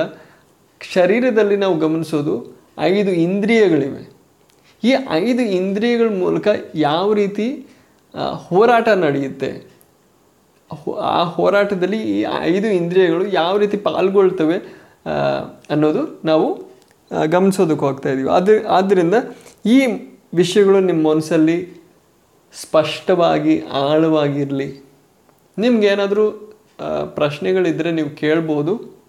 ಯಾಕಂದರೆ ಈ ವಿಷಯಗಳು ಮುಂದೆ ನಾವು ಏನೆಲ್ಲ ಕಲಿಯೋದಕ್ಕೆ ಹೋಗ್ತಾ ಇದ್ದೀವೋ ದೇವ್ರ ಕೃಪೆಯಿಂದ, ದೇವ್ರ ಚಿತ್ತವಾಗಿದ್ದರೆ ನಾವು ಏನೆಲ್ಲ ಕಲಿಯೋದಕ್ಕೆ ಹೋಗ್ತಾ ಇದ್ದೀವೋ ಆ ಎಲ್ಲ ವಿಷಯಗಳಿಗೆ ಈ ವಿಷಯಗಳು ಪುನಾದಿಯಾಗಿವೆ. ಈ ವಿಷಯಗಳನ್ನ ನೀವು ಚೆನ್ನಾಗಿ ಅರ್ಥ ಮಾಡಿಕೊಂಡ್ರೆ ಮುಂದೆ ನೀವು ಸರಿಯಾಗಿ ಅರ್ಥ ಮಾಡಿಕೊಂಡು ನೀವು ಗ್ರಹಿಸೋದಕ್ಕೆ ಸಾಧ್ಯ. ಆಗ ನಮ್ಮ ಪ್ರಕೃತಿ ಎಂಥದ್ದು? ನಮ್ಮಲ್ಲಿ ಆತ್ಮ ಇದೆ, ಪ್ರಾಣ ಇದೆ ಶರೀರ ಇದೆ. ಆತ್ಮದಲ್ಲಿ ಏನೆಲ್ಲ ಇದೆ? ಮನಸ್ಸಾಕ್ಷಿ, ಅಂತರ್ಜ್ಞಾನ, ಅನ್ಯೋನ್ಯತೆ. ಪ್ರಾಣದಲ್ಲಿ ಇಚ್ಛಾಶಕ್ತಿ, ಮನಸ್ಸು, ಭಾವನೆ. ಶರೀರದಲ್ಲಿ ಕಣ್ಣುಗಳು, ಕಿವಿಗಳು, ಮೂಗು, ನಾಲಿಗೆ, ಚರ್ಮ. ಆಗ ಮನಸ್ಸಾಕ್ಷಿ ಮೂಲಕ ನಾವು ತಪ್ಪು ಸರಿ ಅಂತ ನಾವು ಗ್ರಹಿಸ್ತೀವಿ. ಅಂತರ್ಜ್ಞಾನದ ಮೂಲಕ ದೇವರ ಶಬ್ದ ನಾವು ಕೇಳ್ತೀವಿ, ಆತ್ಮಲೋಕದ ಶಬ್ದ ನಾವು ಕೇಳ್ತೀವಿ. ಅನ್ಯೋನ್ಯತೆ ಮೂಲಕ ಆತ್ಮಗಳ ಜೊತೆ ನಾವು ಅನ್ಯೋನ್ಯತೆ ಅನುಭವಿಸೋದಕ್ಕೆ ಸಾಧ್ಯ ಆಗುತ್ತೆ. ಇಚ್ಛಾಶಕ್ತಿ ಮೂಲಕ ನಾವು ತೀರ್ಮಾನಿಸ್ತೀವಿ, ಮನಸ್ಸಿನ ಮೂಲಕ ಯೋಚಿಸ್ತೀವಿ, ಭಾವನೆಗಳ ಮೂಲಕ ನಾವು ಸಂತೋಷ ಪ್ರೀತಿ ಹಾಗೆ ಇಂತಹ ಭಾವನೆಗಳನ್ನ ಪ್ರಕಟಿಸ್ತೀವಿ. ಆಗ ಇಷ್ಟೆಲ್ಲ ದೇವ್ರ ವಾಕ್ಯ ನಾವು ಕಲಿಯೋದಕ್ಕೆ ದೇವರು ಸಹಾಯ ಮಾಡಿದ್ರು, ದೇವರಿಗೆ ಸ್ತೋತ್ರ. ನಾವೊಂದು ಮಾತು ಪ್ರಾರ್ಥನೆ ಮಾಡಿ ಮುಕ್ತಾಯ ಮಾಡೋಣ. ಈ ದಿವಸಗಳಲ್ಲಿ ನಾವು ಇದೆಲ್ಲ ಕಲ್ತಿದ್ದು ಬರೀ ನಮ್ಮ ಜ್ಞಾನಕ್ಕಾಗಿ ಅಲ್ಲ ಪ್ರಿಯರೇ. ಈ ದಿವಸಗಳಲ್ಲಿ ನಾವು ಸರಿಯಾಗಿ ನಮ್ಮ ಅವಸ್ಥೆಯನ್ನು ಗ್ರಹಿಸಿ, ನಮ್ಮ ಮುಂದೆ ಒಂದು ಗಂಭೀರವಾದ ಹೋರಾಟ ಇದೆ. ಆ ಹೋರಾಟವನ್ನು ನಾವು ಗಮನಿಸದೆ, ನಾನು ಮುಂಚೆ ಹೇಳಿದಂತೆ ನಮ್ಮ ಆಸೆಗಳನ್ನ ನೆರವೇರಿಸೋದಕ್ಕಾಗಿ, ನಮ್ಮ ಸಮಸ್ಯೆಗಳಿಗೆ ಪರಿಹಾರ ಕಂಡ್ಕೊಳ್ಳೋದಕ್ಕಾಗಿ ನಾವು ದೇವರ ಹತ್ರ ಬರ್ತೀವಿ, ಪ್ರಾರ್ಥನೆ ಮಾಡ್ತೀವಿ. ನಾವು ಕೆಲವು ಪಾಪಗಳಿಂದ ದೂರ ಇದ್ದೀವಿ ಅನ್ನೋದ್ರಲ್ಲಿ ತೃಪ್ತಿ ಪಡ್ತೀವಿ. ಆದರೆ ದೇವರು ಬಯಸೋದು, ಆ ಉನ್ನತವಾದ ಮಟ್ಟಕ್ಕೆ ನಾವು ಏರಬೇಕು. ಅದೇನು ಅಂದರೆ ಕರ್ತನಾದ ಯೇಸು ಕ್ರಿಸ್ತನ ಸ್ವಭಾವಕ್ಕೆ ಅನುರೂಪವಾಗಿ ನಾವು ರೂಪಾಂತರಗೊಳ್ಬೇಕು. ಆತನ ಜೊತೆ ಆತನ ಸಿಂಹಾಸನದ ಮೇಲೆ ಕೂತ್ಕೊಳ್ಳೋದಕ್ಕೆ ಯೋಗ್ಯರಾಗಬೇಕು. ಅಂತಹ ಉನ್ನತವಾದ ಒಂದು ಅವಸ್ಥೆಗೆ ಏರಬೇಕು ಅಂದರೆ ನಾವು ಜಯಶಾಲಿಗಳಾಗಿ ಹೊರಬರಬೇಕು ಅನ್ನೋದು ನಮ್ಮ ಮುಂದೆ ಇಟ್ಟಿರೋ ಗುರಿ. ಆಗ ನಮ್ಮ ಮುಂದೆ ಒಂದು ದೊಡ್ಡ ಹೋರಾಟ ಇದೆ, ಆತ್ಮಿಕ ಹೋರಾಟ. ಆ ಹೋರಾಟದಲ್ಲಿ ನಾವು ಮುಂದೆ ಸಾಗಬೇಕು. ಅದಕ್ಕಾಗಿ ನಾವು ಈ ವಿಷಯಗಳನ್ನ ಗಂಭೀರವಾಗಿ ಗ್ರಹಿಸೋಣ. ನಾವು ಅವುಗಳನ್ನ ನಾವು ನಮ್ಮ ಅಂತರಂಗದಲ್ಲಿ ಸ್ವೀಕರಿಸೋಣ. ಪೂರ್ಣ ಆಸಕ್ತಿಯೊಂದಿಗೆ. ದೇವರೇ, ನನ್ನ ಆತ್ಮಿಕ ಜೀವನದಲ್ಲಿ ನಾನು ಮುಂದೆ ಸಾಗಬೇಕು, ಬೆಳಿಬೇಕು. ನಾನು ನಿನ್ನ ಜೊತೆ ಕೂತ್ಕೊಳ್ಳೋದಕ್ಕೆ ನಾನು ಯೋಗ್ಯನಾಗಬೇಕು. ದೇವರೇ, ನಿನ್ನ ವಾಕ್ಯವನ್ನು ಗ್ರಹಿಸೋದಕ್ಕೆ ನನಗೆ ಸಹಾಯ ಮಾಡು ಅಂತ ನೀವು ಪ್ರಾರ್ಥನಾ ಪೂರ್ವಕವಾಗಿ ಈ ಸಂದೇಶಗಳನ್ನ ಕೇಳಿ ದೇವರ ವಾಕ್ಯವನ್ನು ಆಲಿಸಿ ಅಂತ ನಾನು ಮನವಿ ಮಾಡ್ಕೊಳ್ತಾ ಇದ್ದೀನಿ. ನಾವು ಪ್ರಾರ್ಥಿಸೋಣ. ಅಪ್ಪ, ನಮ್ಮ ಸ್ವರ್ಗೀಯ ತಂದೆಯೇ, ನಿನ್ನ ಪವಿತ್ರ ಹೆಸರನ್ನು ಹರಿಸುತ್ತೇವೆ.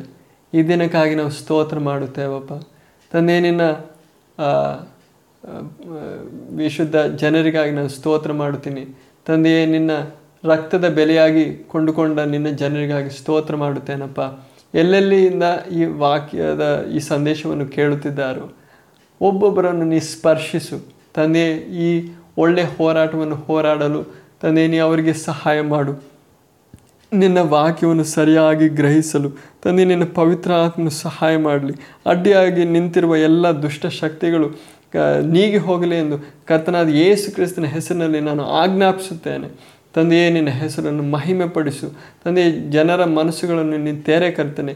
ಕರ್ತನಾದ ಯೇಸು ಕ್ರಿಸ್ತನ ಮಹಿಮೆ ಅವರ ಜೀವನದಲ್ಲಿ ಪ್ರಕಟವಾಗಲಿ. ದೇವರ ವಾಕ್ಯವನ್ನು ಸರಿಯಾಗಿ ಗ್ರಹಿಸಲು ಕರ್ತನೆ ಅವರ ಮನಸ್ಸುಗಳನ್ನು ತೆರೆ, ಅವರ ಆತ್ಮಿಕವಾದ ನೇತ್ರಗಳನ್ನು ತೆರೆ ಎಂದು ನಾನು ಪ್ರಾರ್ಥಿಸುತ್ತೇನಪ್ಪ. ಎಲ್ಲ ಸಂಗತಿಗಳ ಸ್ತೋತ್ರ. ಕರ್ತನೆ, ಎಲ್ಲ ಮಹಿಮೆ, ಘನತೆ ನಿನಗೆ ಅರ್ಪಿಸುತ್ತೇವೆ. ಕರ್ತನಾದ ಯೇಸು ಕ್ರಿಸ್ತನ ಹೆಸರಿನಲ್ಲಿ ನಾವು ಪ್ರಾರ್ಥಿಸುತ್ತೇವೆ. ಮತ್ತೊಮ್ಮೆ ಭೇಟಿಯಾಗೋದ್ರವರೆಗೂ ಕರ್ತ ನಿಮ್ಮೆಲ್ಲರ ಜೊತೆ ಕೂಡ ಇರಲಿ. ಕರ್ತನು ನಿಮ್ಮ ಎಲ್ಲರನ್ನು ಆಶೀರ್ವದಿಸಲಿ.